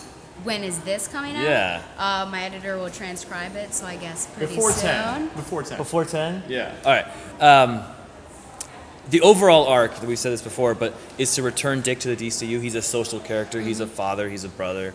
Um, he's a son, and and he's a leader. So, for the first year, we sort of established him as, as this, just to establish his new role in the DCU. And now we're going to bring him back and see how he bounces off characters. So that's like the longer arc. Okay. But in, in terms of the shorter arc, he's gonna. There's a mystery he has to solve. Somebody's been killing spies on this mission. Somebody's been setting him up to look like the bad guy, and that is all leading to issue 12, which the covers all out, which is Dick Grayson's return to Gotham, which is a huge like event issue for us. Okay. Uh, What is his homecoming going to be like? Because really, Batman is the only one that knew that he was still alive. So are people going to feel betrayed that they didn't know and that he lied But to all of everybody them? reacts differently. I mean, some people are more angry and some people are more excited, and it's the balance of you know. We didn't want to tell a whole story where everyone's mad at Dick for coming home and being like, "I'm not dead, everyone." We just didn't want to do that. So you see everyone's interactions being very different, and it, part of it is you kind of assume that they've already gotten over being mad. Sometimes, like it depended on which which thing we wanted to show, you know, because that, that just that wasn't as interesting a story, right? Me wrote that issue. I, mean, I I think what makes Dick Grayson interesting is that he has established and complicated relationships with everyone in the Batverse. So, I mean, the way Barbara is going to react to Dick lying to her is different than the way Damian's going to react. Is different than the way Tim's going to react. Is different than the way Jason's going to react. Like, like he has very complicated, very well established relationships, and exploring sort of how each of them views Dick Grayson and how and how they view each other is the point of that issue. To do like, what is a family member? a family member did something, it was mean. He did it for the best reason, but he did something that was cruel. And how does that affect each of their relationship? Who sees the bigger picture and who doesn't? Okay. Can you talk at all about his role in the upcoming Batman and Robin Eternal and the Robin War? And then, as creators on those titles, how you're going to be? How are you involved in the, the You can projects? take Robin War, and I'll take Batman and Robin. No, Turner. I'm taking Batman and Robin. for real. Let me spoil the last issue. Oh, an exclusive. Uh, uh, no, yeah, um, uh, Seeley's one of the showrunners on Eternal, so let him talk about that. Um, so Batman Eternal is a sort of a, a celebration of the Robins because it's uh, the 75th anniversary of, of Robin, uh, specifically Dick Grayson, but also all the legacy characters that have come from that. So this story is uh, about a mystery that involves Robins. It's basically um, without Batman, they can't confirm or have it denied this this information they find out, so they have to discover it themselves. Um, so it brings in Dick is the first character to sort of come into it, but it involves Harper Row and Tim Drake and, and Jason Todd. Um, it's it's a, it's a globe hopping um, like paranoia thriller. I think we're calling it. I think the first Batman Eternal was sort of about the the amount of uh, things that Batman can be and about all the genres Batman has always been, and um, Batman Eternal, Batman Eternal is about this very distinct, very succinct story. Uh, and it's it's very much about you know what is the relationship of Batman and Robin, and what is Batman's responsibility to the Robins, um, and what is their responsibility to each other. So that's kind of the story. And then you do Robin Wars. So. Yeah, and so then we're doing, Robin Wars, if for people who don't know, is a um, a five issue huge event crossover that we're doing in December. So it's going to be sort of like the, the, the Christmas books of for the younger for the younger Gotham. So it'll be in Gotham Academy, uh, We Are Robin, and Son of Batman. And uh, and I mean, there's like deeper themes to it. Of course, it's it's all about the legacy of Robin, what it means to be a Robin. And I could go off on like the philosophical BS about it, but like mostly I want to get that this is going to be like a huge, super fun, like action adventure movie. Like this is my chance to write a bunch of Robins in a huge fight scene, pushed to their limit and fighting back and, and, and kicking some uh, tuchus. Or is both of these books? How much is it going to stay change the status quo of the Batman universe once they're completed? Is it? Are you looking for like a real shakeup with these two things? Well, Batman Eternal, Batman Robin Eternal. I'm gonna. I'm so used to saying Batman Eternal that's Yeah. gonna take me a while to put the and Robin in there. But uh, it's definitely uh, it sets up the books in the same way that Batman Eternal sort of launched Catwoman into a new role and launched, um, you know, spoiler into a new role and stuff. This is also that for a new set of characters. So it, it launches Cassandra Cain into a new role. Um, it sets up Dick into a sort of different space after the end of the story. So um, yeah, it's, it's definitely a big event book that's meant to do and explore all the corners and then give us new reasons to love these characters. So, oh, and do you have anything to say about? Yeah, I mean there are big consequences that I'm insanely excited Kills about everybody. for Ro- yeah. Nine out of ten Robin will- don't survive the Robin War. No.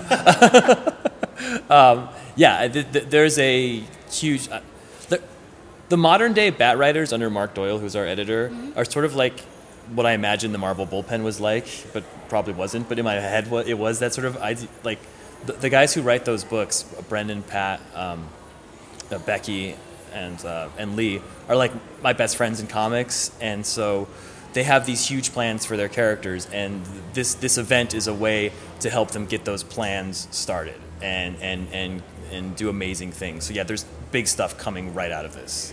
Okay, and you mentioned Cass Cain, a much beloved character. What did it take for people to say yes, we're going to bring her back? And also, how are we going to see her? Is it sort of like a Renee Montoya where she's been doing something, but it's the first time we're seeing her in this universe? Or is this just bam? This is the first time that Cass Cain has been on the scene. Um, okay, let me think how this goes.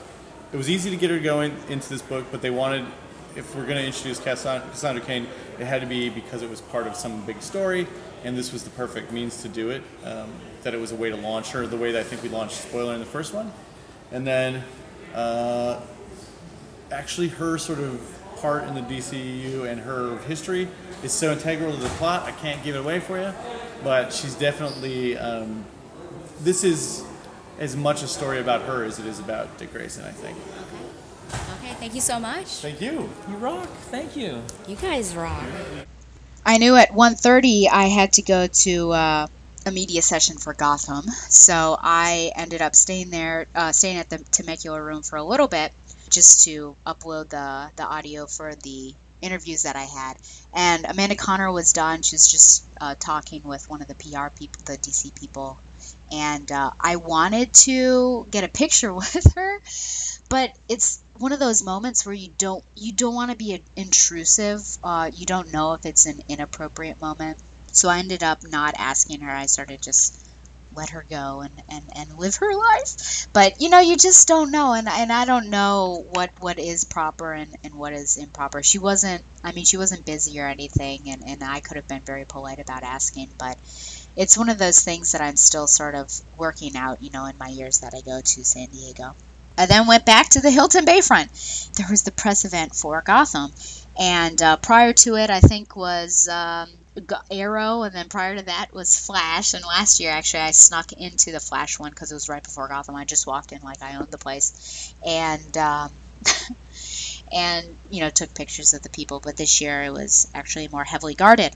But at the uh, press event, there was uh, Ben McKenzie, who plays Jim Gordon, uh, Sean Pertwee, who plays Alfred, Robin Lord Taylor, who plays Penguin, Erin Richards, who is Barbara Kean, David Mazouz, who plays Bruce Wayne, Camren Bicondova, who plays Selina Kyle, Cory Michael Smith is Riddler, Morena Baccarin is Leslie Tompkins, and then executive producers Bruno Heller, Danny Cannon, and John Stephens. Donal Logue was not there. We didn't get to talk to Erin Richards or David or Cory Michael Smith.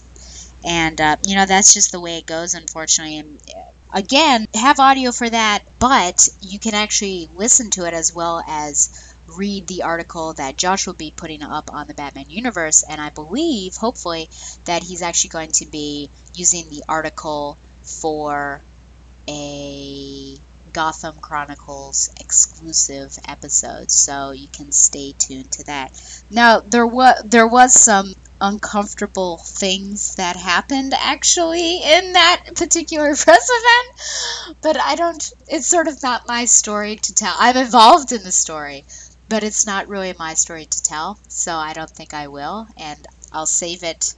Or I'll just wait and see if it pops up on the Gotham Chronicles special. I keep wanting to, you know, Ben McKenzie went to the University of Virginia, and that is my alma mater. And each year, I like am trying to get up the courage to say to him, you know, I'm a fellow UVA alum, and I was going to do it this year. or I was, at, at least I thought, but we actually didn't get the chance to interview him, so it didn't work out, alas. There was actually nothing that was going on. That was supposed to end at 2:30. I think it, it went a little long, but the next thing we had was at 8 p.m. and that was the uh, the WB DC TV panel. And last year, that's where they aired the Gotham pilot and the Flash pilot, and then later on the Constantine pilot. So I was hoping that they were going to show Legends of Tomorrow pilot, maybe Vixen, and maybe um, the Supergirl pilot. And they actually had everyone in the panel. Again, we got in. Well, I shouldn't skip ahead. I shouldn't skip ahead. So basically, had about five hours between where we ended in that. And coming up was Supergirl, and no one's checking ID or anything. So Josh and I end up staying in and talking with uh, Supergirl creators and uh, actors. So we had the executive producer, we had uh, the actor playing Hank Henshaw, we had Kara and Alex, her sister, we had Winn Schott and Jimmy Olsen. So it was super fun, and, and you may be asking yourself, why is the Batman universe there at a Supergirl panel? And did I just sit silent? But I actually asked questions, and I think, you know, there are certain times where you have no expertise, you should probably keep your, your mouth shut. But I think that given what I've seen and it being female led, which was something that, like, my first question was, why is now the time to have a Supergirl TV series? You know you're able to come up with some good questions. So that audio I don't have for you. However, I'm so sorry. There is some more audio coming up, I promise. But that one you should be able to actually check out because we, we got that uh, for Michael Bailey. So you should check out his uh, Superman homepage, I believe is what it's called, uh, in order to hear that. I'm not sure when it will be up, but that is uh, that is probably the place that you can look. So that was great. Then there was Vampire Diaries. We did get kicked out for that since we are not affiliated with anything for that. But right after was going to be DC Legends of Tomorrow. Josh is wondering, hey, are you going to stay for that? Or are you going to come back? And it was either that or, for me, the DC Universe Upstarts panel, which I knew Brenden Fletcher was hosting, and it was going to have, you know, Gotham Academy and Black Canary and Batgirl and basically those books that I really like. So I decided I wasn't going to, and I didn't know the chances that we were going to get in because we'd have to flash our badge once again. So I ended up going over there, and Josh actually did get into the DC Legends. As for that audio, I don't even know what audio he has, nor do I know where it's going to go. I do know that Victor Garber gave a shout out to Shag Matthews, the irredeemable Shag, thank you very much, who has guested on this show, of course, and uh, I think Shag probably fell in love with Josh at that moment. So there goes all of my hope for being a friend to Shag because Josh stole him from me. So never again will you hear Shag's dulcet tones on my podcast, probably. So then the three of us all came back together, Josh, Don, and I, and did the WBDC TV uh, panel with Arrow, Flash, Gotham, uh, Vixen. There wasn't as much. It just showed some clips of you know what this internet-based show is going to be like. And Supergirl, I don't think I'm missing anything. I Zombie was not there. I think that's it. I think that's it. Oh, DC Legends of yeah, the the Legends of Tomorrow, of course.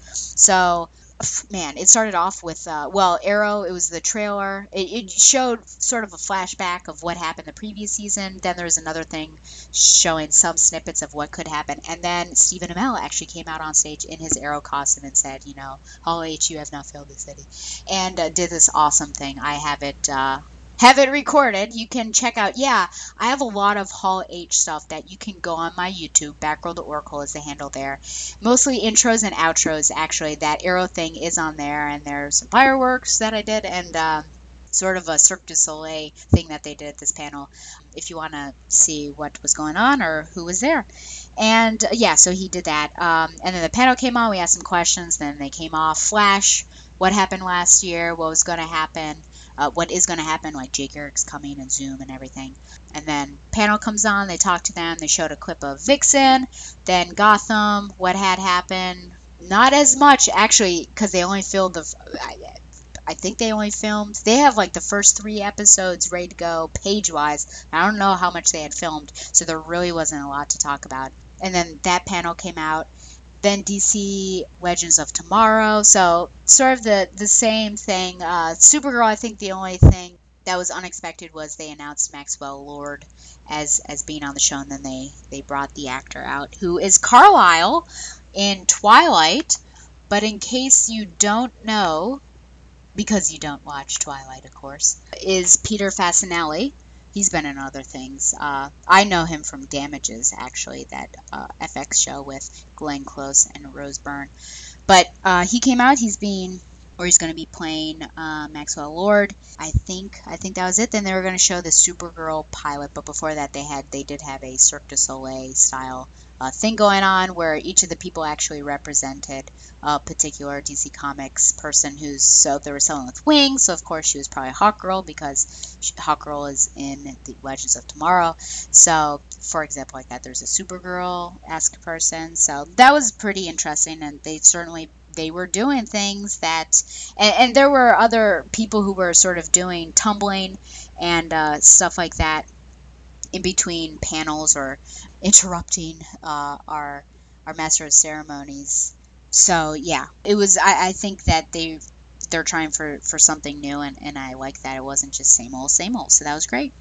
So Saturday came and went, and then it's the last day, and and Saturday night is sort of when you start thinking to yourself, you know, where has the time gone? And it's it's just sad because it's a whirlwind and it certainly pushes you, I think, and you just get excited and your heart gets invested in many things. And, and it's, you know, for me personally, it's when I'm doing these interviews, which is probably my favorite thing to do. You think to yourself, is this something that I could potentially, you know, do as an actual job? Yeah, you just get excited to be able to see the, the things that you really love and that, I mean, you're dedicating part of your life too, right? I'm doing this podcast based on Batgirl. Uh, and then you got to go and, and you're with two friends for a great part of the day that you don't really see throughout the rest of the year because you live in other states and you know they're about to, to bid you adieu as well so you know that's just the bummer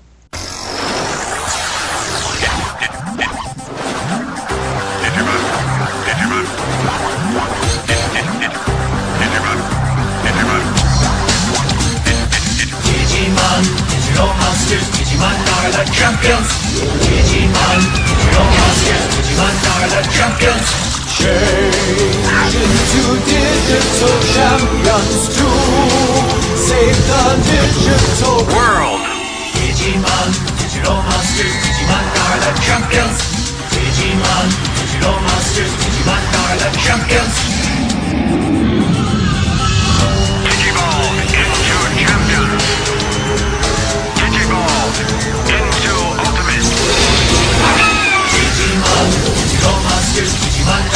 Champions.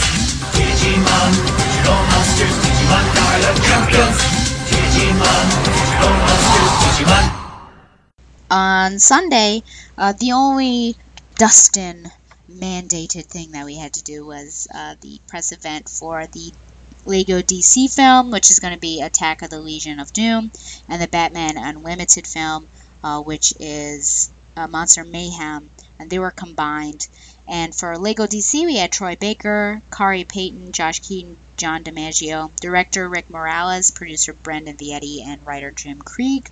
And then Batman Unlimited, Roger Craig Smith, Troy Baker again, Khary Payton again, Will Friedle, and Yuri Lowenthal, and the writer Heath Corson. And it was again roundtables. Didn't get to talk to everyone. Didn't get to talk to Khary Payton or the uh, creator creative team for the Lego DC film, and didn't get to talk to Will Friedle either. I actually do have all of those audio clips with me, so you can listen to those. Uh, first up was Heath Corson, who is the writer of the Batman Unlimited movies, because he did Animal Instincts as well. Please excuse my voice. It is the last day, and I have blown it the heck out. I like your Black Canary. Thank you. That's awesome. What can I do for you guys? How can I help? Have you been doing a lot of just like press stuff all weekend long? I've been doing a lot of press stuff all weekend long, both for this and the Bizarro uh, comic book, which I'm writing for DC. Okay. Yeah. Can you tell us about uh, Batman Unlimited? I can. Uh, Batman Unlimited Monster Mayhem is our second uh, movie in the Batman Unlimited series. It is a Joker story. Um, have you guys seen the film yet? No, no, no. no, no. All right. So basically, what happens is the Joker finds a computer virus, creates a computer virus to make all technology laugh. So he disables all technology in Gotham, including Cyborg. Okay. So all the technology now is turned against our heroes. So they have to go old school in order to stop the uh, Joker and his band of criminals. Cool. Awesome. Um, this is kind of based on the Laughing Fish uh, Detective Number 475, which I was like, oh, that might be fun. Like, what can the Joker figure out to kind of do in this one? And I was like, what if he made, because it also ties on our over reliance of technology. And I thought, what can I do to sort of wipe all that out and put us, put our guys behind the eight ball? So that's where that idea came from. Cool.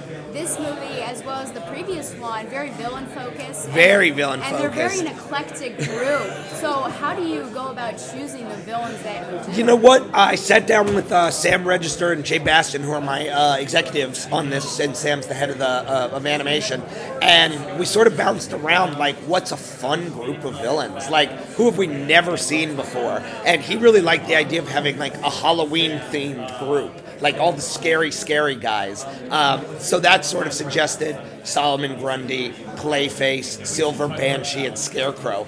And then I just love the idea of taking crazy villains and making them all have to work together. So when you see the movie, they're not great at working together. so it's really fun because they all argue and, and get one up on each other, and even the plan sort of starts to fall apart because they're all crazy. If you continue with this line of filming and the villains, are there any villains like C-list or below, like Condiment King or anyone that you would really love, King. really love to bring? Uh, I have a special place in my heart for Killer Moth, so I'd love to see. Oh them. yeah, sure. That would be really. You know, Batman's got such a great rogues gallery. I'm a big Riddler fan. I would love to have something with the Riddler as maybe the next one. Um, I would love to play with Killer. I, we got Killer Croc. I would love to bring Croc back. He's super fun for me because uh, I like writing like at least one big dumb guy. You know, so we have Grundy in this one, and we have a lot of fun with Grundy. Mad Hatter. Um, Catwoman. I would love to get to write Catwoman in one way or another, put her on the hero side, um, or maybe portray them. Ooh, writes itself. It's all happening. So we have multiple people in this room that have voiced the Joker. John DiMaggio's done Yeah. it. Troy Baker's done it. Yeah. How'd you go about choosing who does what voice? You know what? That's not my gig. I don't get to do that. But I was lucky enough to work with Troy on uh, Assault on Arkham, and he was my Joker, and he was fantastic. So it was just great to have him come back in this one. Cool. Yeah. So What now else? that the second one's in the can, are you working on a third one? Um, I can't talk about that. Sorry. Um, but I really hope we get a chance to continue with this series because I think it's a really fun version of Batman, and it's nice to be able to do something for a younger audience. Like, I truly believe every audience should have their own version of Batman, right? Like when I was growing up, there was a, a Batman comic that I could read that was okay for kids. Like now they're too dark. my sister called me and said, I have two nephews, seven and nine, and they know that I write animation. And they're like, when are you going to write something that my kids can actually see? So I was so excited to be like, this is a Batman for all ages. Um, so that was really exciting to get to do. So you mentioned that you were when you were young, there was a Batman comic that you could read. Do you think Yeah. there'll be a will there be a, any talks about adapting this for in the comic book form? Um, not that I've heard, but I would love to write this comic book. Wouldn't that be fun? Yeah. That'd be great. Um, and you know what? No, I don't think there is like a, a younger ages Batman comic on I the don't think there stands is right either. now. I don't think there is. It's Yeah. a good idea. Yeah. I'm gonna go talk to them about that. Yeah, 'cause- I'm gonna say, let me do that. Yeah, my daughter's at an age right now where she's starting to read comic books, and there's no Batman out there that I Right. would want her to read. Yeah. Like the selection of DC heroes is like very limited. I know. Well, Bizarro's an all ages book, and Yeah. then the new Batmite is an all ages book. But you're right. Like, where are these big, these big tentpole characters for younger audiences? Yeah, I think you're right. I would, I would love to. I would love to get a chance to write that stuff. So when going for a younger audience, how do you shape Batman's personality? Because obviously, like Christian Bale's Batman's like super violent. Sure. The comics, obviously, as we said, you know, he'll do pretty much anything except kill people. Like, how do you make a bat? Like, what do you? What are the guidelines you set for a? You know what? He's still got to be Batman. He's still got to be awesome. He's still got to kick butt. Yeah, yeah. Like he's always going to be Batman. So you want to boil these characters down to just their core. Mm-hmm. And then build up there, and, and we get a little bit more fun than they have in some of the stuff. You know, this group of guys, I love writing for them because they just they're they can bring this stuff to life, mm-hmm. and I, you know, everybody can have a laugh except Batman. Yeah. So all the other characters can kind of bump up against each other, and but Batman's always Batman. So Yeah, yeah, It, it's really just boiling it down to the core and then building up from there. You know, but making sure you retain like who these guys are. Yeah, yeah, yeah. And We were really lucky to get to add Cyborg this time Yes, and yes. and get Khary, He's so dedicated to the character. Like, who is my Cyborg. Yeah, yeah, like I, when I think of Cyborg, I'm like, that's the voice of Cyborg. Yeah. When I was uh, like watching Injustice videos, I'm like, is that the guy, the same one from Teen Titans? I'm That's like, right. crap. So he's just like, he is Cyborg. He's Cyborg. Yeah. Yeah. So it's just like, yeah. So great. Yeah. So Yeah, with your cast, very grounded. The first one, the only super was really Flash. Yeah. You brought in Cyborg. Is this something you want to do with having the Batman family and Green Arrow and then sort of rotate in some superpowers? I think that's one of the ideas that we really like that idea. I, you know, when you play with the Bat Family, you don't want to make it too powerful. You know, you don't want to over uh, balance it. So, but uh, a cyborg's a great addition, especially when you're talking about technology. And if we're talking about our over reliance on technology, Cyborg's a really interesting guy to bring in there because that's something that he sort of pers- personifies. Um, but yeah, I like the idea of bringing in like different heroes along with the Bat Family and rotating them in and out. Cool. Did you have a screening of this? Uh, this is the screening. Oh, this is the screening. Okay, Screening's cool. today. Have you seen, have, like, there been any fan reactions to it or anything? Not that I've seen. I'm Okay. super excited. Right. I, I mean, I, I, I had a screen. I had a, uh screener, Mm. and I showed it. Uh, uh, my my wife's friend Mm. has a couple of kids staying with us, so we watched it with them, and they were super into it. Nice, so nice. that's been my test focus. Cool. Have you, have you, like, how have you made it bigger from, like, differentiating from the first one? Um, it gets a lot bigger because the Joker takes over all the technology in Gotham and then gets ready to take over the entire world. So you'll see it escalates really quickly. Uh, and I like this version of the Joker. It's very. I, I always said that I wanted the Batman Unlimiteds to feel very Silver Age. I wanted them to have that sort of like grit and fun. Yeah. Um, this version of the Joker is the wheeler dealer. You know, Yeah. like the Joker really, his power is that he can make a whole bunch of other people do stuff for him. Yeah. So he kidnaps scientists. He makes these guys with powers like his henchmen. Like he's not really doing anything except making everybody else do it. He's just sitting up there. He's, and it's great. It's so much fun. I really like that version of the Joker who like gets to go around and he's like, I wanted this and I'm gonna make you do it. Mm. And I was like, that's funny. Awesome. Yeah. Cool. He's a showman. Yeah, yeah, yeah. Cool. You know, he's a game show host. Yeah, yes. Yeah. Do you have any interest in showing the private lives of, of the Batman family? Because we see Bruce outside the costume a little bit, him and Ollie, Uh-huh. but not as much uh, Tim and Dick. Do you have any interest in pursuing that? And Yeah, I would love it. I would love to jump in there. Uh, we get another um, big Bruce Wayne party in this one, uh, which actually the whole crew is at this time. It is a uh, Black Tie Museum gala, so we'll get to see everybody in their normal um, uh, outfits as well and their secret identities. Um, you know, it's it's a lot of fun to see these guys bounce off each other, whether they're in costume or whether they're not. Like I love that moment in the first one where they're both at the where Ollie and Bruce are both at the same thing, and they're like, "Oh, we're billionaires! Hi! Oh, look, we're friends. Hey, any word on our guy?" so you get like where their heads at. Like their heads is is always at. We gotta stop crime. Which is really cool, you know. Even though they're supposed to be, hey, we're in the billionaire bad boy club. It's that's really cool. Guys, thank you guys so Yes, much. thank you so and much. Thanks for putting up with my voice No, it's today. fine. No, thank you Oh, for it's day day five. So, yeah, thank oh. you. it's the Awesome. last one though. So. It's very nice talking with so you. So nice talking Yeah, to you guys. Thanks so much.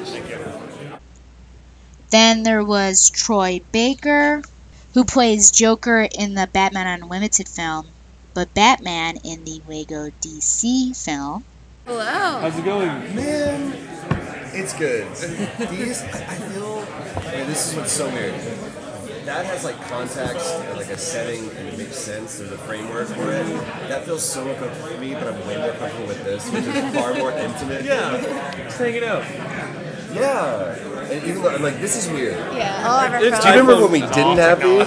iPhone. Every once I was about to say every once in a while I won't get that one. I'll get like the old school, like the guy had to put a tape, and there I was like, let me see your credentials real quick. I want to make sure. Or he's been doing it a long time. There's been I, I've, I've done one of these before where the guy literally had an iPod, no microphone, just iPod. Just ask questions. I went, is this? You recording this? Well, what's happening? Because there's literally no apparatus for which to record what I just said. He's like, "You feel that?" Or play along. Um, he's one of the guys that has like the cardboard cutout. He gets inside the TV today and the weather. You know. Anyway, So how's go- your con going? dude? So let me tell you this: when this is my fifth Comic Con in a row. Okay. So five years going, bam, bam, bam, and it's always insane. It's always bigger than last year, and at the end of it, you're like, I'm done. I'm not doing it Yep. again. And that's the way that I was. Even then, I was like, I can't believe I just got back from uh, from London and Ireland like two days ago. So I'm like, I'm just blasted. I'm done. Did you do E3 as well? Yes. Yeah, So see- from June to July, uh, and now almost into August, you're on the road. You know, Exactly. and, and you're on constantly. And in between that, you're trying to fit in like work, you know, that you have to do. But what's so funny is you get down here, and then you realize this is why I keep coming back. Yep. And to me, it's it's still the coolest community in the world. Um, the true nerds, not the tourists. You know what I mean? Um, I'm super nerdy. No, you're not. Just because you wear, you know, Chuck Taylors and have like big rimmed glasses, you are not a nerd. And a Batman logo. Yeah, show me your nerd. Yeah, yeah, You know, what comic are you into? What game are you watching? Do you like do you like Lego? You know, Exactly. show me you're a nerd. Um, if you've never rolled a seven-sided die, get away from me. I don't know who you are. But it's um, when you do find those people that, that this is their community, that this is what they're into. Those, first of all, we are the people that will survive a zombie apocalypse. Yep. So, because we've been, it's not a speculation or a hypothetical. It's just been preparing. so LARPers are like, I'm ready. This is nowhere near on topic. Yeah. But I just wanted to. But it's cool to talk. I just want to let you know. Maybe this is why I'm comfortable sitting down with a room full of strangers and talking about me making funny sounds in a booth. Mm-hmm. I Crazy. have a question about your Joker. Now, see what she did? Uh, oh, I it back. We were brought spiraling out back. here, and she's like New Horizons. There's Pluto. um, what about Joker? Okay, so you've done the, I guess the quintessential Joker tales, where you've done uh, Assault on Arkham, Right. and of course the video game, Right. And now we've got more kid friendly, Right. Did you make this Joker at all distinct, or did you just sort of go in the You know, same you- place as you? You always want to feel like, first of all, one of the greatest things that I've uh, compliment I've been given is people are like, "Was that Mark or was that Troy?" And I'm like, oh, dude, that's all I could ever asked for, you know. And, and Mark's work stands, you know, heads and shoulders above anybody's. Um, there's been no one that has held onto a role longer than him, and more rightfully so. Um, he is the king, and I am just his squire. You know, he's he's the one slaying dragons, and I'm the one just polishing the armor. Um, but for this specifically, you know, for we needed to make sure that what we did in Origins fit within the Arkham universe. So it's obviously going to skew a little bit darker. Um, if we do something like Suicide Squad, that to me was them testing the waters to see how far they could take one of those movies because Under the Red Hood was super dark, and then Dark Knight Returns was really dark, and then for this one they were like, can we have a we have a sex scene? Maybe maybe see what happens with that. So um, the Assault on Arkham was like super, and there were incredible lines that like the whole oh Denzel, what have they done to you? No idea that was going to work. Um, and then you come into something like this where it's like, do you remember when you came home from school and you were watching whether it be Justice League, you know, or, or Super Friends or, or whatever? That's that's the way we kind of want to make this feel. Bring bring that bring that into what kids are watching these days. Um, and I think kids are a lot more savvy, so you can't play super down to them. You know, you can't have like an ice cream robot, you know, destroying the world. Um, so it's it still needs to feel like the same character, but at the same time, it's like don't take yourself that seriously. You know, let yourself have some levity moments. And so it's almost more like the Cesar Romero kind of Joker, um, but still in, inside the skin of, of what Hamill has done for the last two decades. Really long answer to that question. It's a good answer. It's a, great question. So all of them should be that good. Both Joker, uh, so you voiced both Joker and Batman. Like, what is it like to kind of get in that headspace and switch back and forth? Because they're very ob- obviously. I'm very, very fortunate. Um, I think Roger had a harder time with his Batman than I did um, because, like with Lego, all bets are off. You know, you you have the ability to pull, you know, jokes and like head nods and tipping of the hat to 75 years worth of, of history within the Batman franchise. Predominantly, what we're going to do is we're going to focus on the movies, you know, and different things, the comic books, where people are like, ah, I see what you did there. But really, Lego Batman just has to be like this anchor that is just slowing everybody down as everyone's actually trying to move very frenetically around him. Um, Superman to me is one of the funniest. Khary cracks me up constantly. I, it, it, to me, he's he, it's really just him doing Khary. Um, but I think he's absolutely hilarious, and it's written so well. So I mean, like Brandon and everyone at the team know what they're doing with this. And when you go to the games with TT games, they've been doing this for a long time. So they know what works, they know what doesn't work. So again, it just comes down to trust. It's like, I have an idea about this character. Fantastic. We know what we know how to make these games. Will you trust us? Um, so I like, especially looking around like the Lego Dimensions game and, and the stuff we did on Beyond Gotham. Um, it's really, really funny stuff. It's like that's good writing. Like if you put that on a sitcom on any show, it'd be like applause, way to go. Um, so to be able to flip flop back and forth, the reason why I say that is I had a very my job was easier in playing the Joker because fortunately I got to um, make you feel like this is a younger version of a character you've been very, very familiar with, as opposed to doing like what Johnny DiMaggio had to do, which is like completely create a new iteration of this character that everybody was so familiar with. Um, so I think sometimes that's more of a challenge when you have like framework to work within and you're like okay so basically in lego i'm going to be the dean martin and everybody else is going to be like a jerry lewis just moving around me. I like that he got that reference and everybody else has no idea what i'm talking about there we go okay. it's not really about you know that uh, but then also with joker it's like stay within this. And other people now can can do their own iteration their own version of it. You don't have to do that. But it to me it just shows the strength of the characters and the strength of the franchise. Again it's been almost almost a century a quarter, you know three quarters of a century. You're not going to be the thing that's going to take it down. So just trust the writing trust your team and trust that you know you got the job. So just do the job. Did you work on? Uh, did you do the voice for Batman for Lego Dimensions? yes. How was it working with Will Arnett? So have you seen the demo that's on the floor Yeah. okay did you see that part Yeah. Okay. I I was so grateful that they did that because I understand a, a lot of times how films work. You're like, we need we need this, and I think Will Arnett did a bang up job. Yeah. But what was cool is that it was a different Batman. Even within the Lego universe, it's still a different guy. Um, and I, the whole new spoiler whatever, I love the fact that he's in there. So we get to have that back and forth, which is which is great. And it, to me, it was a huge compliment. You're like, you're our Batman, he's our Batman. You're both pretty. Go away. you know. Earlier, you mentioned uh, TT Games Yeah. and how they've made all the Lego video games Yeah. and, and all that. Uh, were they involved in the production of, of the special, the Lego Justice special? They always are. You know, you've got different teams because while they're gearing up for, you know, doing dimensions, while they're doing this, this other team is working on this, and then you've got the, you know, direct to DVD people that are working on this. So everybody's working around the clock to make this. Um, so I'll meet new friends on every different project that we work on, and somewhere back in the back, they're all working towards a common goal. But yeah, like with this, uh, with like with the Lego movies, I'm working with like Brandon Vietti and those guys. Um, and then if it's working on the dimensions or whatever, it's going to be like Jon Burton or you know Arthur Parsons or one of those guys. Um, but everyone is working towards the same common goal, which is making this feel like you can watch it, you can play it, you can go to the theater and see it. and Everything else is just this huge, huge thing that's taking over the world. it kind of is, you know, and I'm okay with that. I, I like Lego. There you go. I Almost 40 years old, I still play with Lego.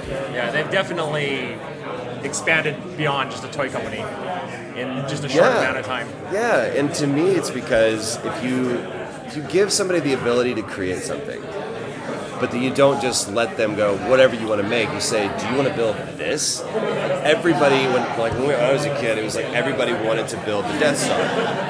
But do you remember that Lego kit? when You could build the Death Star, and you're like, "I want to build that. I'm gonna put it in my room. I'm gonna hang it from my ceiling, and I can have J- Luke Skywalker fly around it."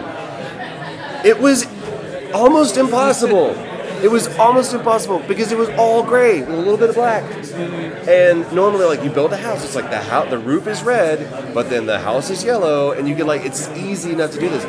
It was like a million pieces, and not a lot of people. I wish they had done like the broken Death Star. That would have been Yeah, way easier. easier, yeah, yeah. you know. Um, but I think when you say you, you give, especially kids, aspirations, and then you equip them with the tools that they need to achieve it, that's just good life training. You know, and again with Lego, you are able to take maybe not necessarily the most accessible franchises. And like I was talking to somebody yesterday when they were talking about uh, his daughter's like nine or ten or whatever, was like, "What's Back to the Future?" And he goes, "Oh, I know what we're doing this weekend." You know, and so you get to introduce you know things that are 20, 30 years, almost 40 years now. Like look at Doctor Who. We get to introduce a whole new generation to Doctor Who that may not know about it. It's like, oh, you mean that show that's on the BBC? Back up. Let me tell you the history and how many doctors there have been. So it's to me, it's such a great gateway into some of the greatest franchises I think we've ever had. And the, it's, we started laughing about it in Dimensions because it started getting so over the top. I'm like, wait a minute, you're bringing in that. Um, but again, that just that speaks to Lego and a team that's really just committed to giving a full proffering of, of fun and entertainment and creativity, and then and letting you kind of run with it and see what you do. So, Do you have any favorite lines or moments from either of the films? you know, I'm so bad at this because you would think at this point I would like have one of those in the chamber. Um, and no, and what's funny is a lot of times it's not my line; it's going to be somebody else's. Again, every time Kari speaks, I laugh. Um,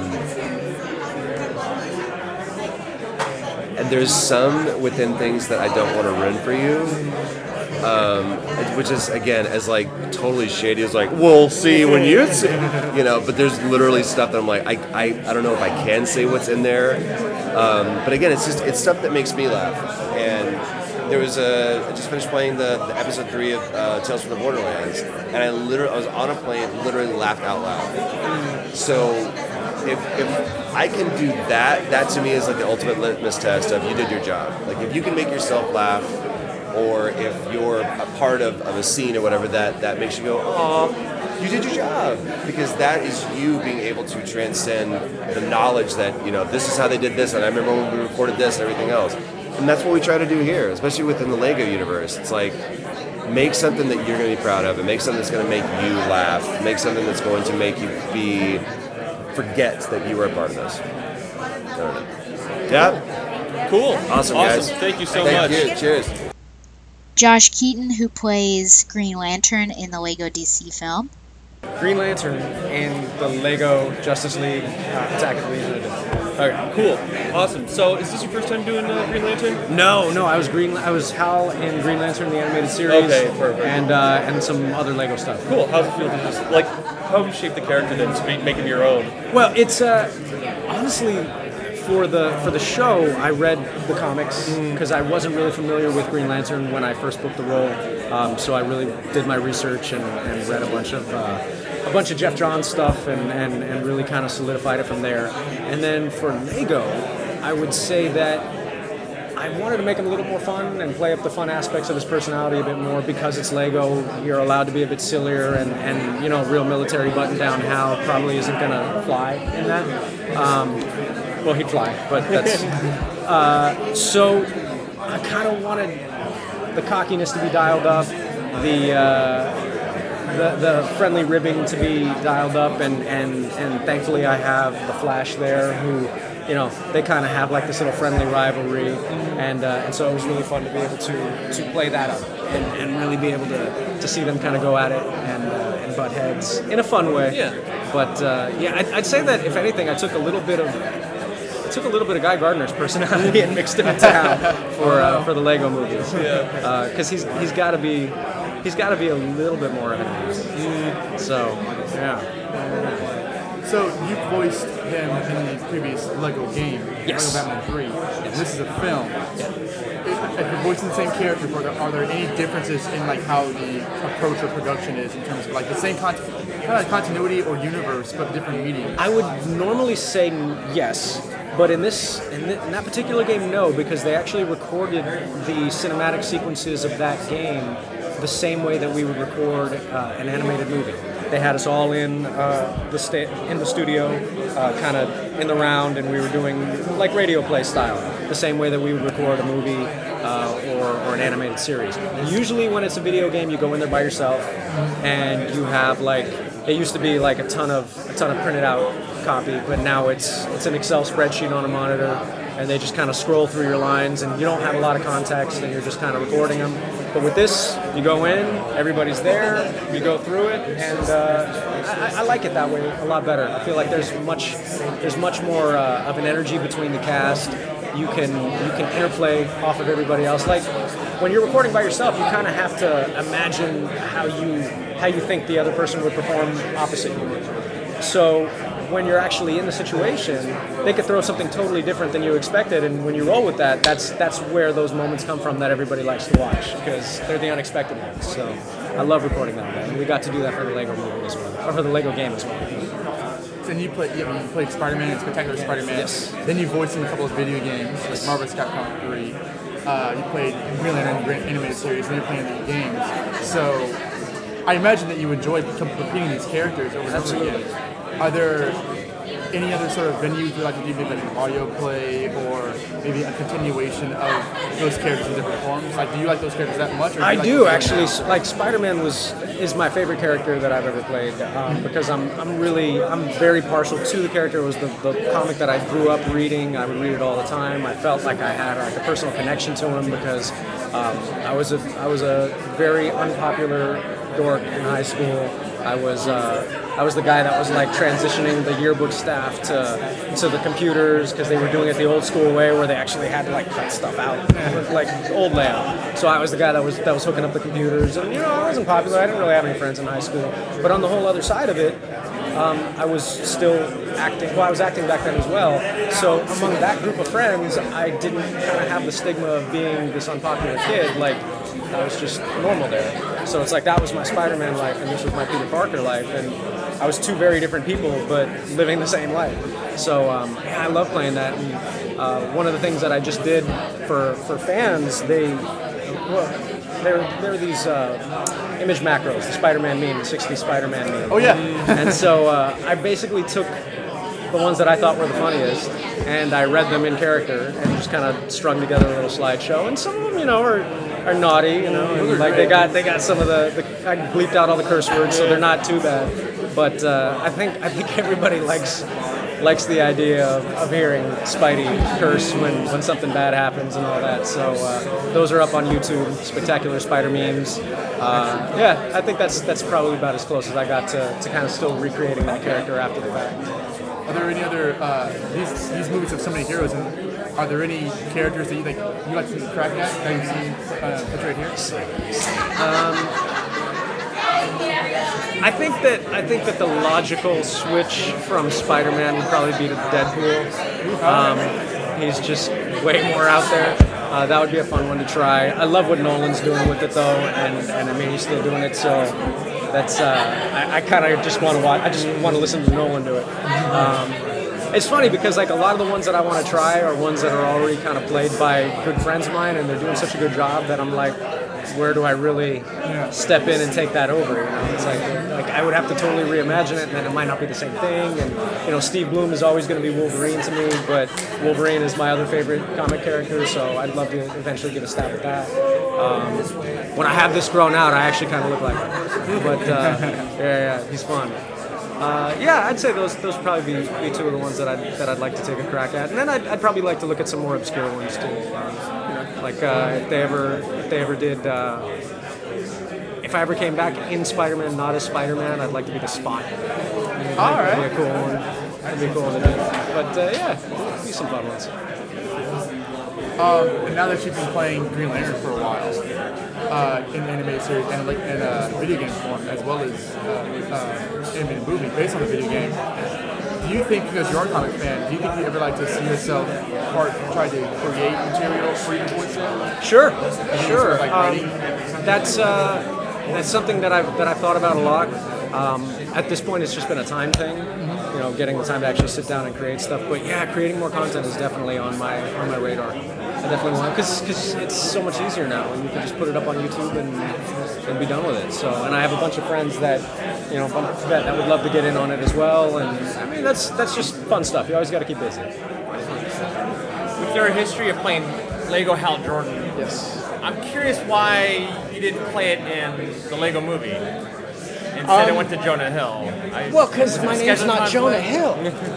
like when it's when it's for big when it's for big screen, they always Right. tend to get bigger bigger names because they want the box office draw. So it's uh it's a little bit of a bummer, but it's Yeah. it is it is what it is. Yeah, I mean Jonah had such a. I mean his role in that movie was kind of minor. It was definitely funny. Yeah. Um, but it's just, it's just interesting that.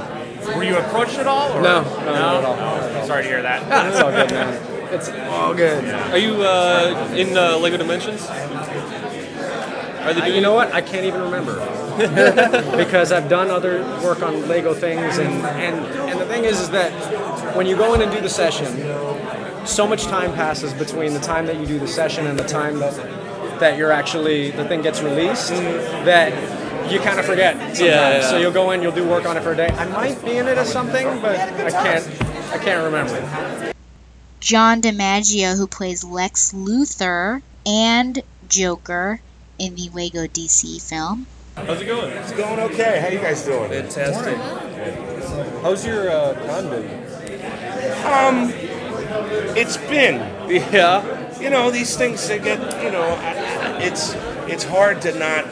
You know, you want to stay fresh and have a fresh approach to the convention, but it it it's just so manic, and there's so many people. And yeah, it's just it's just crazy. So uh, just managing that. And plus, I'm getting older, and it's getting harder to harder to do it. You know, harder to be like, oh, everybody's going out tonight. Everybody, it's just- yeah, yeah. like, forget it. I'm going home and going to bed. So But you're playing two different villains. two different villains, in big villains. Yeah, how? So I know it's important as an artist to uh, be able to play off of other people. So what's it like to not have another half playing it at the same time? That's when your schizophrenia really kicks in. Um, uh, but it's okay because you're paid for it. So it's it's uh, no. Listen, it's it's one of those things where it's not like you know I'm not like switching off into I mean different voices. I mean I could if I had to, but um, you know when you're playing off yourself, it's it's just like you're you're playing off against somebody else anyway because a lot of the time w- within a booth if you're in an ensemble record you don't want to overlap vocally you want the takes to be clean and, and you want a place where the editor can come in and go yeah we separate that and if they want to have them loop over each other uh, they'll, they'll do that in the edit. Um, so so to have that moment to make that change if you have to play off yourself um, you just take you would take the moment that you would after somebody else's line. So there's time to think about it and it's not like you don't have to rush into it. Um, so i mean unless you're reading it live on stage then you have to do that but but you know when you're recording you have the you have the time and the luxury to, to to, you know, to be able to take that moment and change up, go into one thing and then do the other, and so yeah. But yeah, I mean, I mean, in this on this in the same breath, I've seen Billy West when I did Futurama do three pages of dialogue by himself. So some people can some people can do it, some people can't, but most most of us kind of if we got a bunch of wacky voices in the chamber, we can we can kind of do that. So you're the Joker. The Joker for a little bit, but mostly Lex Luthor. Which do you prefer? You've been the Joker before. I've been the Joker before. The Joker that I played before would not be in this film. I was a great Joker, by the Thank way. Thank you very much. Very I much appreciate that. I was very worried. They were like, "Oh, can you be the Joker again?" I was like, you know, yeah. I was like, you don't want. Yeah, I'm not sure if this is the Joker you want in here. Um, but but uh, but Lex Luthor was a lot of fun to play, um, and yeah, it, it's it's it's really great to, to be able to play these iconic villains.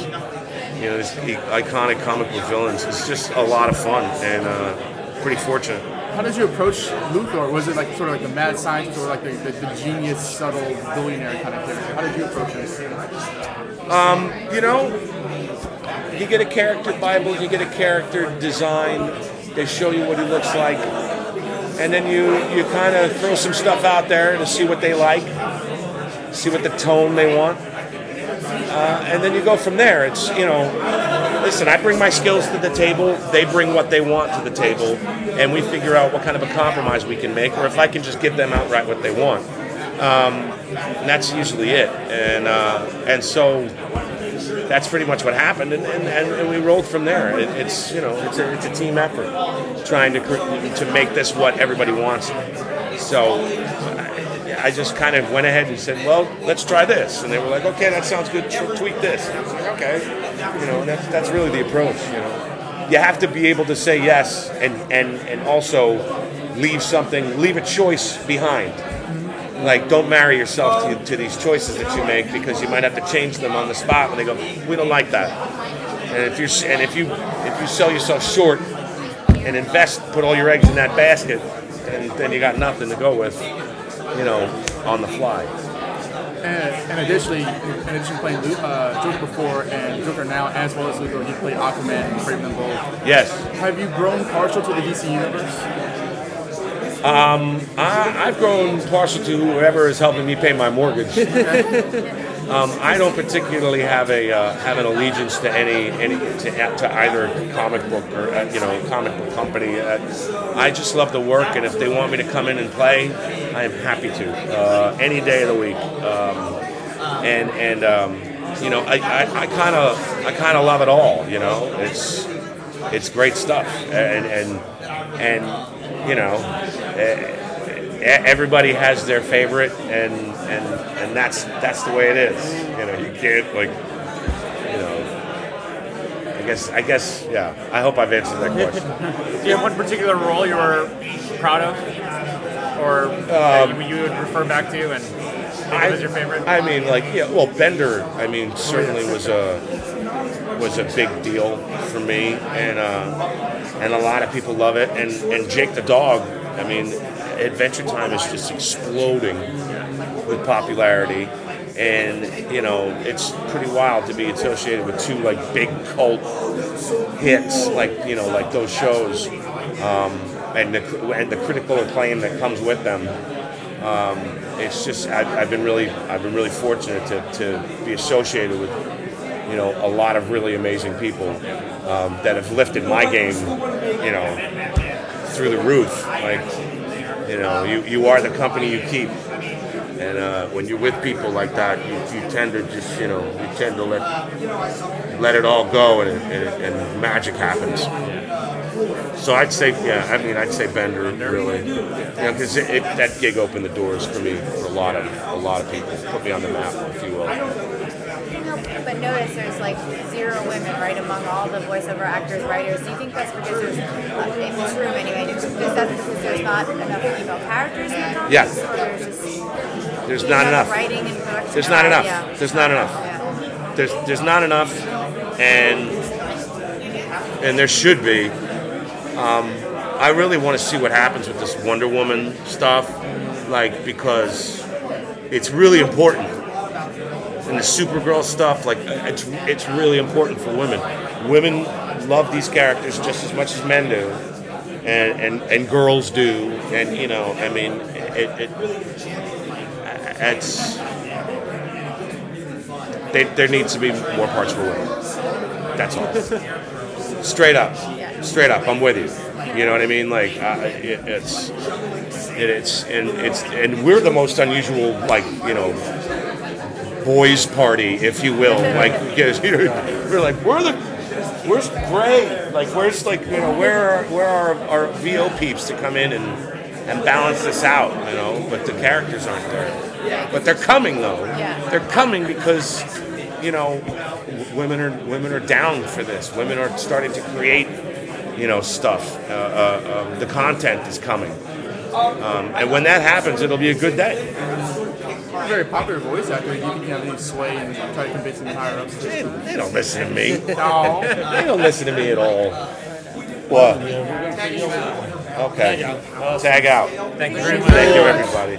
Yuri Lowenthal, who plays Red Robin in the Batman Unlimited film. It's also uh, starring in a new version of Batman with uh, where they have the mutants. It's very cool. Right, right. I'm, I'm definitely, uh, definitely. That's, that's dark. That's Dark Knight. Terry. Dark Knight. Terry. How are you doing today? I'm doing good, thanks. So can you tell us about the, uh, the yeah the project that you're on? Yeah, I'm, I play Red Robin on Batman Unlimited, and uh, as with every DC thing that I do, it's a dream come true because because I grew up, you know, loving this, this world and these characters. And every time I get to check check one of those characters off my little nerd actor list, um, is, is, is a good day for me. Who else is on that list that you Uh, haven't done yet? You know, it's it's it's funny. I the I've done a lot now, but uh, I always have on that list. There there are two characters I always have. And whenever the auditions come up, I always read for it, and I always know that I'm never going to get it because it's not.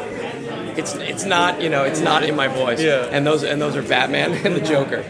I always audition because I, I feel I feel a moral imperative to do it. It's because I, I love those characters so much. But uh, but I, I think they'd have to change the design or the concept a lot or the world that they live in for me to, to, to, to get to that point. But we'll see. You never know. I mean, they got John to do the Joker. but I would have never imagined him to do that voice. That's for true, like and he killed it. Yeah, Red Hood, yeah, he's so good in that. So good. So it could be there. Yeah, one of these days. One of these. Well, you'll go back to this interview where I said I'd never do it, and then I get to do it. Now, correct me if I'm wrong, but you played Robin before, right? Um, I don't know. This is the first time I've played. Unless unless you've got a better memory than me, which is entirely possible. Were you in Static? Uh, no, I was not him in, Okay, Static. okay. Um. I think this is my this is my first Robin. I've gotten to play I've gotten to play Superman, which uh, you know also once upon a time I might not have said uh, that I'd be able to do. Um, uh, Mr. Miracle, Lagoon Boy on uh, on uh, um, uh, Young Justice, uh, Icicle Junior on Young Justice. I got to play uh, in one of the DC movies. I got to play Jor El and Jimmy Olsen um, in the same th- in, you know in the same movie. characters. Right, exactly. Which is which is why I love. I mean, I love voice acting, and I love this. You know, being able to play in this world because because you can play those characters. You know, if you can if you sound like whatever they have in mind for that character, you can be that, even if I don't look like that character. And that's the, you know, when, I, when I'm doing on camera stuff, I play generally this guy, usually minus the mohawk.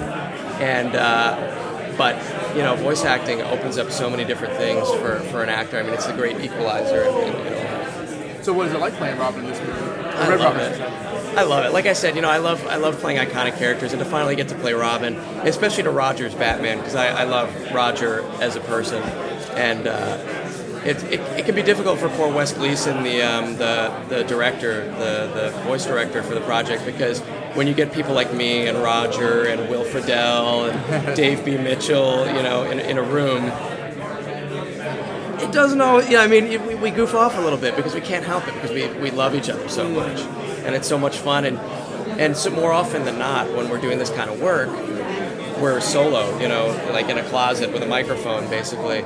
And to get other actors in the room is always just so much fun.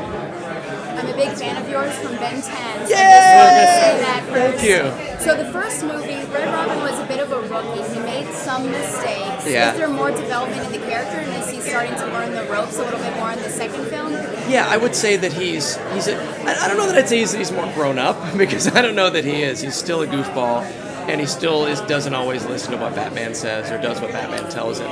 Um, but I would say he's starting to get a little more on point, and I love the the the sort of antagonistic but fun, you know, fun antagonism relationship that he's he's developing with Nightwing too, because you know obviously there's there's got to be some tension there, you know, with all the all the many Robins that are out there, and Robins that used to be Robins, and Robins that are no longer Robins, and Robins that are kind of Robins, um, which I had to bone up on uh, the for the first uh, the first Batman Unlimited movie because when I was reading those comics. I wasn't really reading a lot of Batman stuff when they did the whole Death of Robin, and then there's you know the Jason Todd and the Tim Drake and the, you know Grayson, all, all that.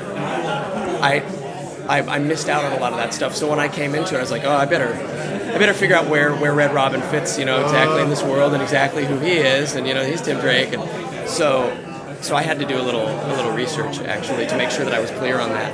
But I, I, I love the guy, you know, I he's a goofball. Which, what is your take on uh, the character? Uh, my take on the character comes a lot from from me, and I think maybe it's what they responded to when, when I auditioned, and then you know I helped craft it with uh, you know with the voice director and the, and the director and the producer of the film. And, um, I think they wanted in some ways a, a slightly comic foil, you know, to Batman. But the great thing about this world, this Batman Unlimited world that, that they're creating, is that there's just more comedy in it and it's it's not it's not comedy because they're not taking the the world seriously, the characters seriously. I mean, Heath, you know, Heath knows these characters and loves these characters and grew up on these characters, so he knows exactly what's going to be funny. I think to people who have loved these characters for so long. So while Red Robin is is kind of the comic foil. Everybody gets to be the comic foil at one point. The villains, you know, get to say funny. Even Batman. I mean, don't tell anybody, but Bat, even Batman gets to say, you know, funny things here. He gets the joke. Um, and and I don't think it's I don't think we've dropped to a level of oh well this is just for kids you know you know if you're if you've loved Batman for you know for a long time you're not going to dig this I think you might dig it even more because you know those characters so well and the, the jokes that come through are often you know aimed at people who've loved these characters for so long is there any like? So you said there's not too much development from the last movie. Um, not, I, I mean, not not over. No, I mean, there's not a, a huge amount of development for, for Red Robin. I, I don't think, um, but I'm okay with that because I liked it. You know, I liked where he was in, the, in the last movie too. So we'll see. You know, if we continue forward with this, and you know, hopefully we keep going. Uh, it'll be. I'll be curious to see exactly where it does go. What kind of notes do you get as a voice actor? Do they tend to be more technical, or do they tend to be more emotional? Like you know, when you're auditioning for a, a part on camera, those notes Right. are very specific, but they don't involve your voice or too much your intonation or your Right, tone. So I'm kind of curious what kind of feedback you get when you're auditioning or you're doing the whole like, we want this deeper, we want this Right. faster, we want this, you know. Right. I'd say it's a it's a mix. If if they don't, uh, but I'd say if, if it if it, it was weighted in any one direction, it would be technical. Um, because because this art is very technical. Um, you're standing in front of a microphone, and it does have to do with volume and speed, and you know you want to make sure that people you know intelligibility. You know you want people to know what you're saying, enunciation, and and things like that. And they've got uh, they've got a lot to consider where that's uh, coming from. But occasionally, because we don't often have a lot of time with the script in advance, we don't get all the context, and that's where you know the director, like Wes, Wes, Wes Gleason, who's the director on this, um, comes in handy because they know the script, they know where everything's, you know, all the other characters and what's going on. So if we're if we're not paying attention, or you know, we haven't gotten we've gotten to read through the, the whole script before they hand it to us, we might say it one way and it doesn't really fit in the context, and that's where Wes steps in and says actually this isn't a joke. He's very serious here. Or or it's written very flat and serious but the comedy is because of this. And we don't we don't always get that. Um, so so sometimes it's about those beats you know making sure it's the right tone. Yeah usually it's a tonal thing but but most of it I would say you know hey could you enunciate a little more this time or hey could you get a little faster because it's a long speech and we don't want to be you know you know dragging the whole time exactly so and then a lot of that stuff ends up getting changed once we get the animation back anyway, and then end up changing lines or cutting lines. We'll have to come back in and re-record certain things. So you said that like um, this is a, a, you know pretty close to your personality. You Yeah. played other DC characters before. Were there any other DC characters in the past that you played that were a huge challenge for you? Um, usually the challenge is is, uh, is containing my my nerdy glee at just being able to play any of these characters, um, and and I guess that, so. The, so the challenge would be, wow, I grew up with these characters. I feel uh, a responsibility to get it right, um, and then it makes me nervous. And I have to remember that well, they cast you for a reason. You got to trust them, otherwise they would have just hired somebody else. And trust the director to you know push you in one direction or the other if, if you're not in the right place.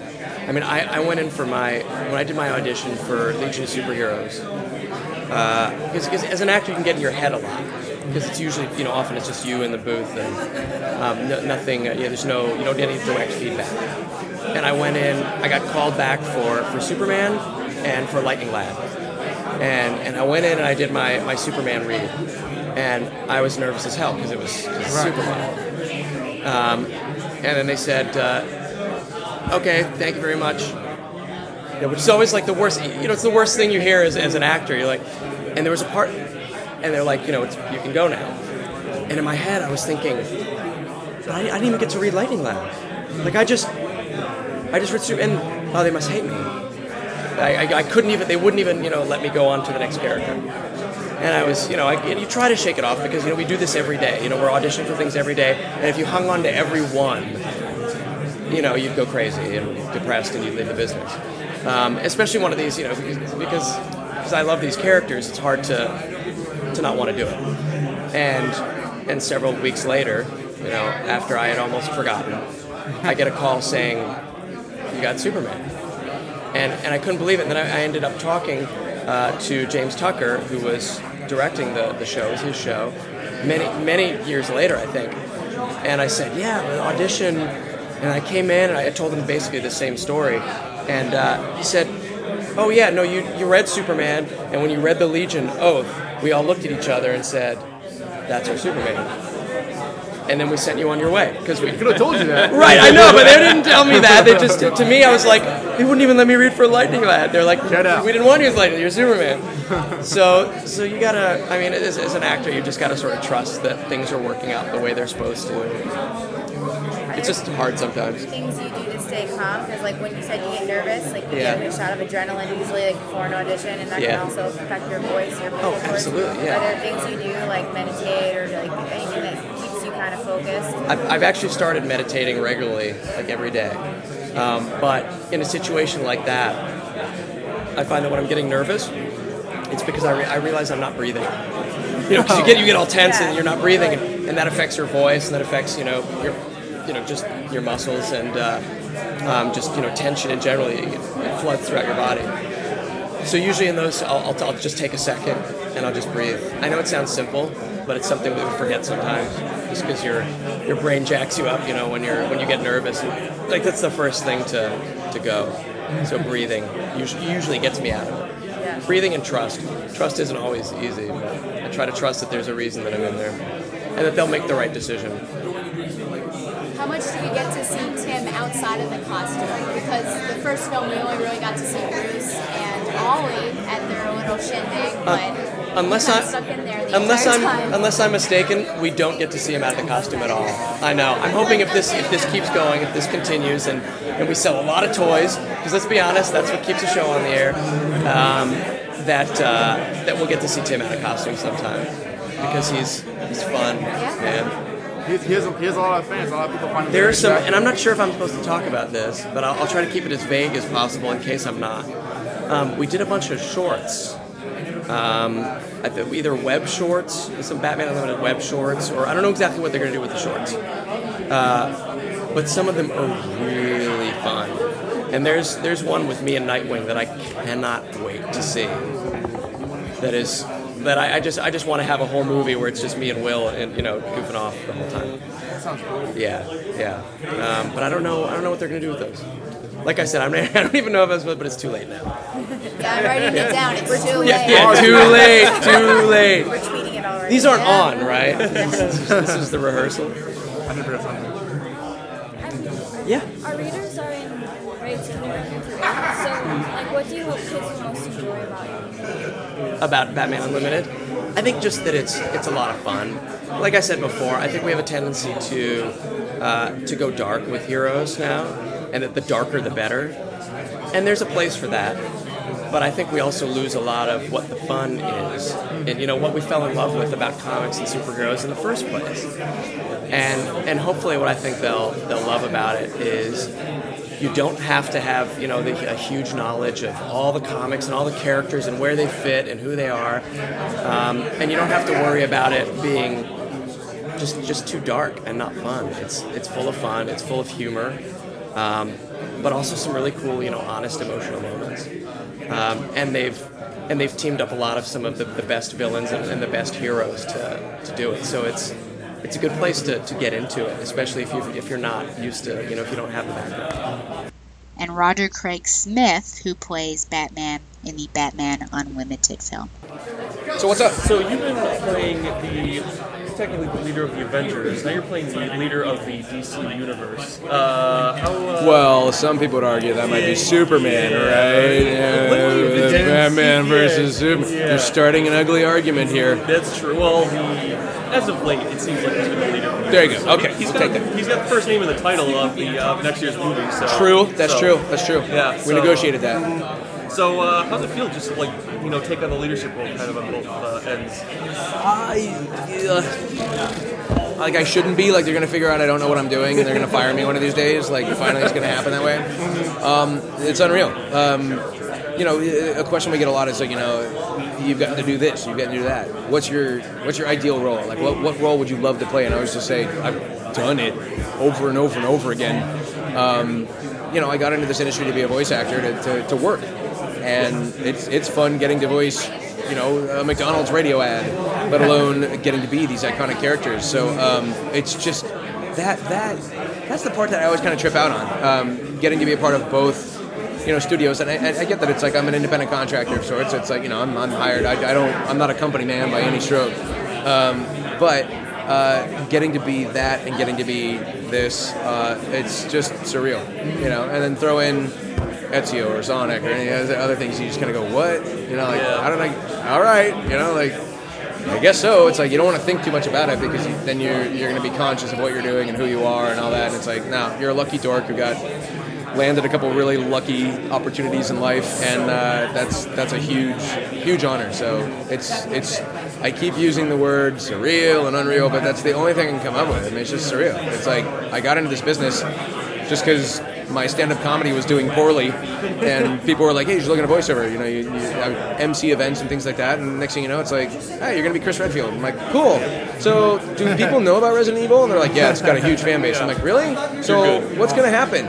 Like, "Oh, it's gonna go crazy." And I'm like, "Oh, oh, oh, oh." I was just happy to have a job. You know, I just, I just wanted to work, man.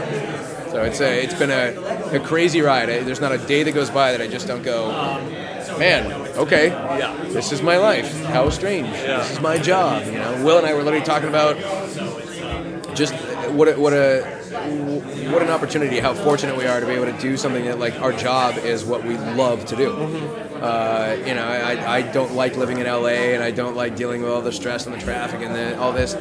But it's funny, like some of the, the biggest moments of when I'm at my happiest are when I'm in a voiceover booth with my friends. So, so which is not a lot of people get, get to say they, they love going to work, but it's like literally, I hate getting there. Traffic sucks. But, uh, but getting to be a part of these things is uh, around some of the most creative and professional and talented people you could ever hope to meet, who are also, I think, thankfully, because they're not in the on-camera world, some of the most down-to-earth folks that you could ever hope to meet, because they're just normal human beings who get to live a really fun life.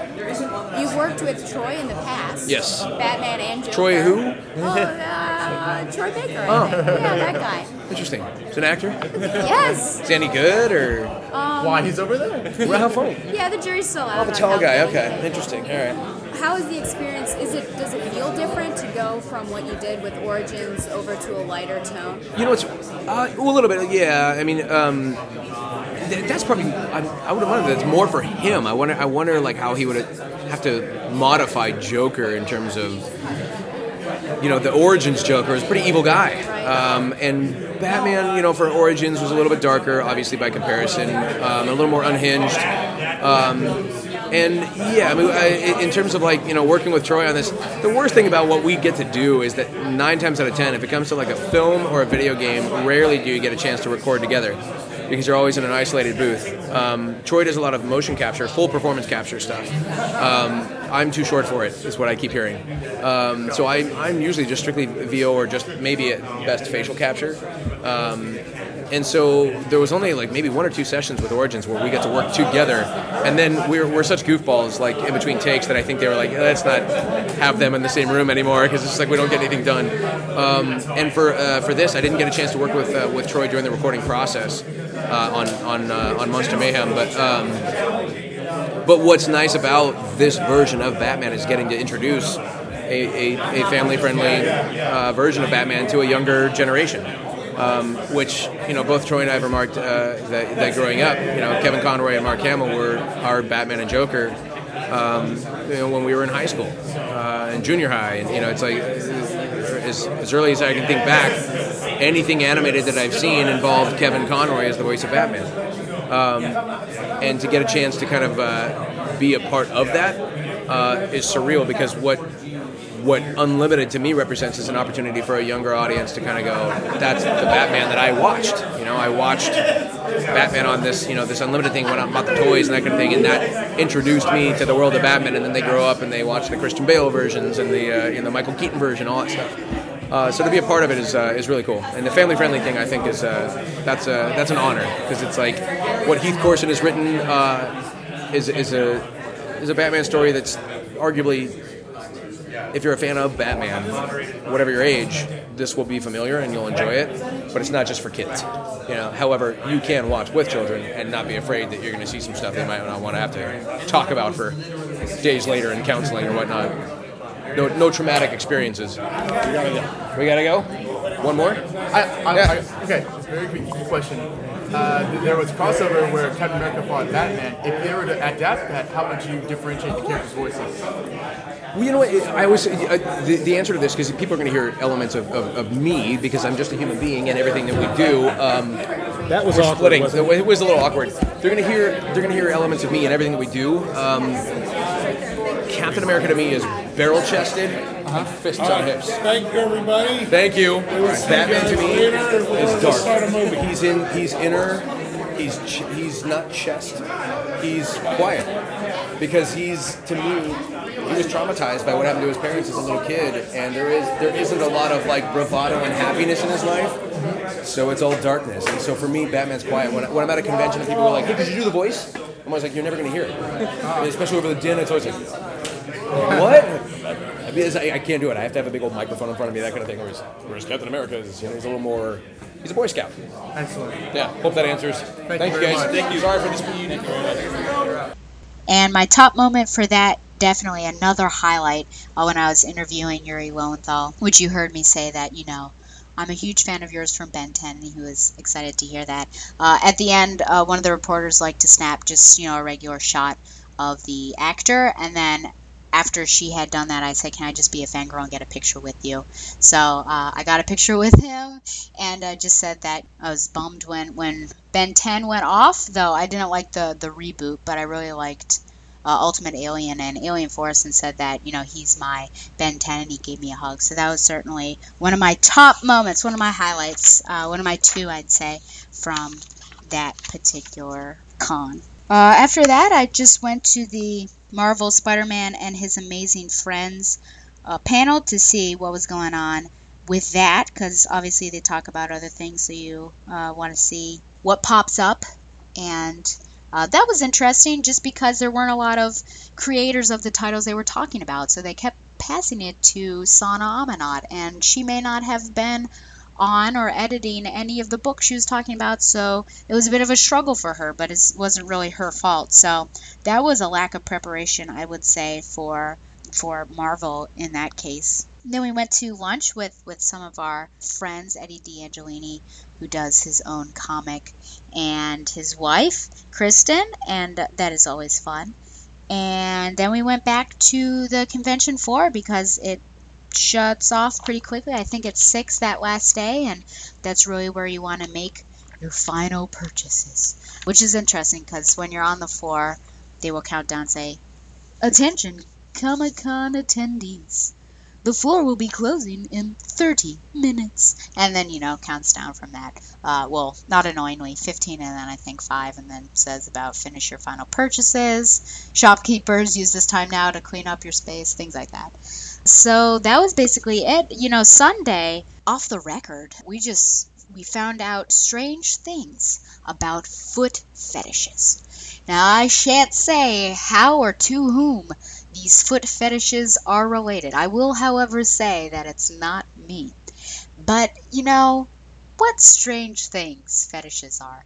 And, you know, just to laugh about it, um, Josh and I found some very strange fan fiction about it as well. And yes, that does in fact exist out there. So who knows if you will, in fact, be hearing a fan fiction about foot fetishes sometime in the future on a reading with Stella on Batgirl to Oracle. Uh, hopefully finding a PG-13 one or or below, like PG or something like that.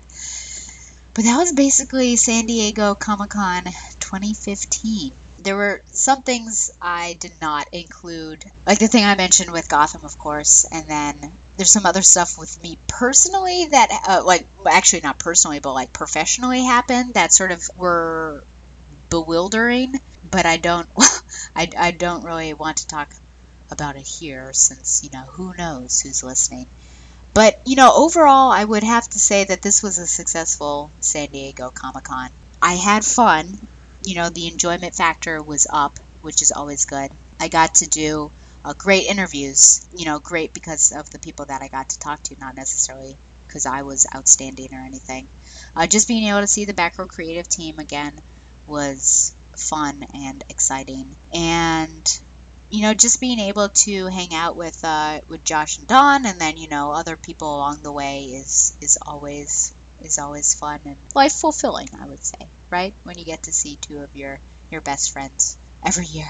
So yeah, I that that's about it. Again, you know, you've got some audio here. Hopefully you enjoyed those. I would say for any uh, other audio or, or any other news that you're excited to hear about or know about, you should go to the Batman universe because Dustin did a great job being at home base and and I know Terry was also working there just um, working on the news that was coming out of San Diego which which certainly was a lot. Be sure to check that stuff out and go Gotham Chronicles um, look for new articles to come up uh, in the next few days, or I guess if you're listening to this, you know, just dropped, then prior to this, about other things, and then probably Superman homepage, or at least uh, look up Michael Bailey to see some of those super cool things. Legends of Tomorrow, I'm actually not sure if there's any audio or where that would drop, but that should get you satisfied with all the interviews that we have. Yeah, apologies, apologies to not having a huge clip show as I and the Batman universe did for last year, uh, I just, I honestly actually do not have all the audio that is with somebody else. So I'll just stick with the audio that I have and that I'm personally connected to. Just go and support the other venues that the other audio pops up. It's funny because we sometimes do high and lows of of the the Comic Con. The low one is, is it's personal, personal slash professional for me, so I'll, I'll keep that one to myself. But certainly the highs, I, I would definitely say would be row creative team, just you know shouting Stella when when I saw them, and uh, the Yuri Lowenthal. I think would be my two moments. And it's hard to talk about goals for next year. You know, bigger and better is, is something that I think a lot of people talk about. And certainly you do want to go bigger, you do want to be better at what you're doing. And, and it's always good to evolve, I think, in, in your profession, what you're doing, but you don't want to go too big. But, you know, I do want the Batman universe, since that's the side that I'm representing, I do want the Batman universe to get to a place where we are recognized and that we aren't overlooked in, in any aspect. And when you come up to people and say the Batman universe, they're like, yeah, I, I know what that is. I, I frequent that site. So I want that respectability to be there. And that's certainly why I behave in the manner that I do, you know, showing up early and good questions and, and try to have good relationships with uh, the people that I'm working with at the DC booth because, you know, you are representing that place. Um, because Dustin's not there, the Batman universe is not there, you are there representing it. So you have to be on task and uh, respectable. So, so yeah, I think that's my, my goal for there for, for next year, you know, if I go. So we will see. And I've got to sit down and brainstorm how to make that happen, you know. But hopefully you enjoy the show. I know it's just me rambling on for an hour plus. so so maybe it does turn into a longer show. So sorry. But at least, you know, it's just me talking for an hour and the clips are what adds more into it.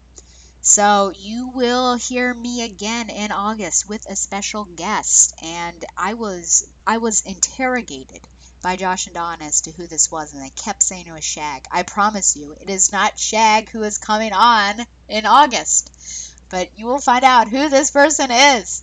And he's got a lot to say. I I will uh, I'll at least clue you in there. So, you know, thanks again to Mile High Comics for sponsoring Batgirl to Oracle. I actually have a story about something that went on at, at Comic Con, but I don't know. I'll probably talk about it next time. Next time. I don't want this to go and spoil what it was because it's sort of a gift that I was trying to get. But it involves Mile High Comics because they were at San Diego Comic Con. Yes, so thanks again to Mile High Comics for sponsoring Batgirl to Oracle. Remember, you can follow the show on Twitter at Batgirl to Oracle. You can follow and like the show on Facebook. Be sure to like the Batman Universe on Facebook as well, and also follow them at Batman Universe. And that is it. Seems weird to not do reviews at all. But until next time, with my special guest that's got a lot to get off of his slash her chest, I'm see I'm being ambiguous. It's like Oracle. until next time, fly on, Babs lovers. Just plain Barbara Gordon, masquerading for a lark as she rides into the night on her special Batgirl cycle. Who knows? Is the dynamic duo destined to become the triumphant trio? Only time will tell us more about this dazzling daredevil. Ah, I love a happy ending, don't you?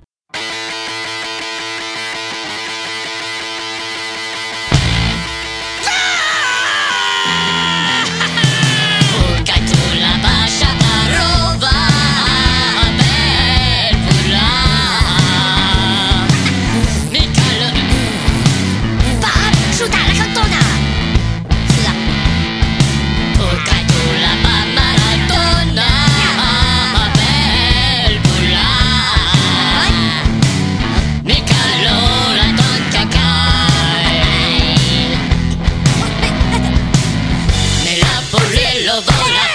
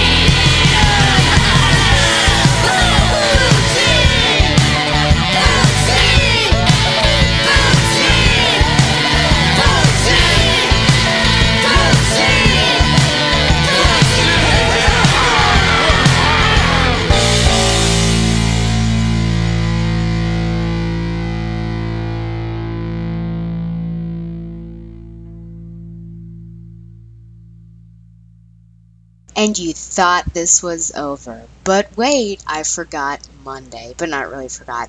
Just saving it for last. Yeah, Monday is probably, if, if it's not Sunday, because you're wondering where time went, Monday is one of the saddest days because, of course, that's when you book your flight. And little by little, you see your, or one by one, you see your friends jet off into the sunset. And I unfortunately had a red eye flight that went off at 10:30 p.m. Pacific Coast time and then got in 10 a.m. Eastern Standard Time and let's just say I was worn out and I slept 14 hours from Tuesday to Wednesday. But Don was the the first to go and then Josh and I had some some fun times together. But uh, you know, I annoyingly ask ask the guys as we're hanging out for for that last time. You know, are you getting? Do you feel melancholy? And we sort of uh, just I think we talk about anything but leaving. Uh, so that's the only time that I actually ask. You know, how how are you feeling? But Don was the first to go, and then Josh and I had several hours, like eight maybe, uh, six to eight hours that we had to basically kill and before we had to make our way to the airport. So we ended up going to a shopping center and looking around. Uh, we played the Lego Avengers, uh, the demo, the first little level, which was fun. And then we saw Minions, uh, which is nice because a couple years prior we actually saw Despicable Me 2 together. So this was nice. And then went shopping again and then we went to the airport and we actually had the same flight which is why we were hanging out we had the same flight from san diego to atlanta and then he had a short layover but i had about three hours for a layover so i was actually the last one which is not the first time two years ago i was the last one and saw everyone go. The first year i left people i almost started crying. So emotionally i've become stronger i think because it's been year upon year that i get to see these guys and we have a close connection but it is always sad to say goodbye. Now, before I leave you, I do want to explain some of the bizarre music choices that I used in this particular episode. And in fact, they are all, with the exception of one, inside jokes. The first one you had the rain, rain, rain comes down, down, down, and Piglet, and he's writing a note, and that all started hard rock. Bertoni out of nowhere writes, Help, Piglet, me, on a note, leaves it there on the table, and from then on, there were so many Piglet, Help, Piglet, me, that went on this trip. Notes were everywhere. At one point, when Donovan was sleeping, taking a nap, he uh, took his he took his phone and changed his profile picture to that screenshot. Just crazy stuff. I slipped one of the notes in Donovan's uh, press badge that so that's where that came from. The next one was a song from Community that Donovan and Josh, well Josh mostly, kept replaying over and over again and I found it absolutely obnoxious and annoying and enough said about that particular song. The next one was a Wing song and it was just a funny story that Josh told us that oh when Linda McCartney was playing at one point, you know, Paul would say, and now we're going to play wildlife and nothing would happen because it starts off with keyboards and then he would walk over and, and Linda would say I forgot I forgot the chords so uh, we just cracked up at, at that and so I wanted to include that little bit. The Suicide Squad that is the song played in the Suicide Squad trailer. It seems like now they're they're taking these songs that may have been well known and creepifying them because it happened in Avengers with I've got no strings to tie me down and I liked the way that this was uh, creepy, and it sort of reminded me of the intro song I used on the previous episode with uh, "Girl on the Dragon Tattoo." The um, immigrant song. So I just decided to use that. So not so much of an inside joke, but it did relate. And then the Digimon song, and that is related to the foot fetish that I told you about because, in fact, we found some Digimon foot fetish fan fiction. And I kid you not, there's a website called animefeet.com that's all about foot fetish fanfic in the anime world. So there you go. And of course, that last song was from the Minions movie Revolution, which is a cover based off of the Revolution by the Beatles. So there you go. You are now a part of the inside jokes because you know a little something something. Peace out.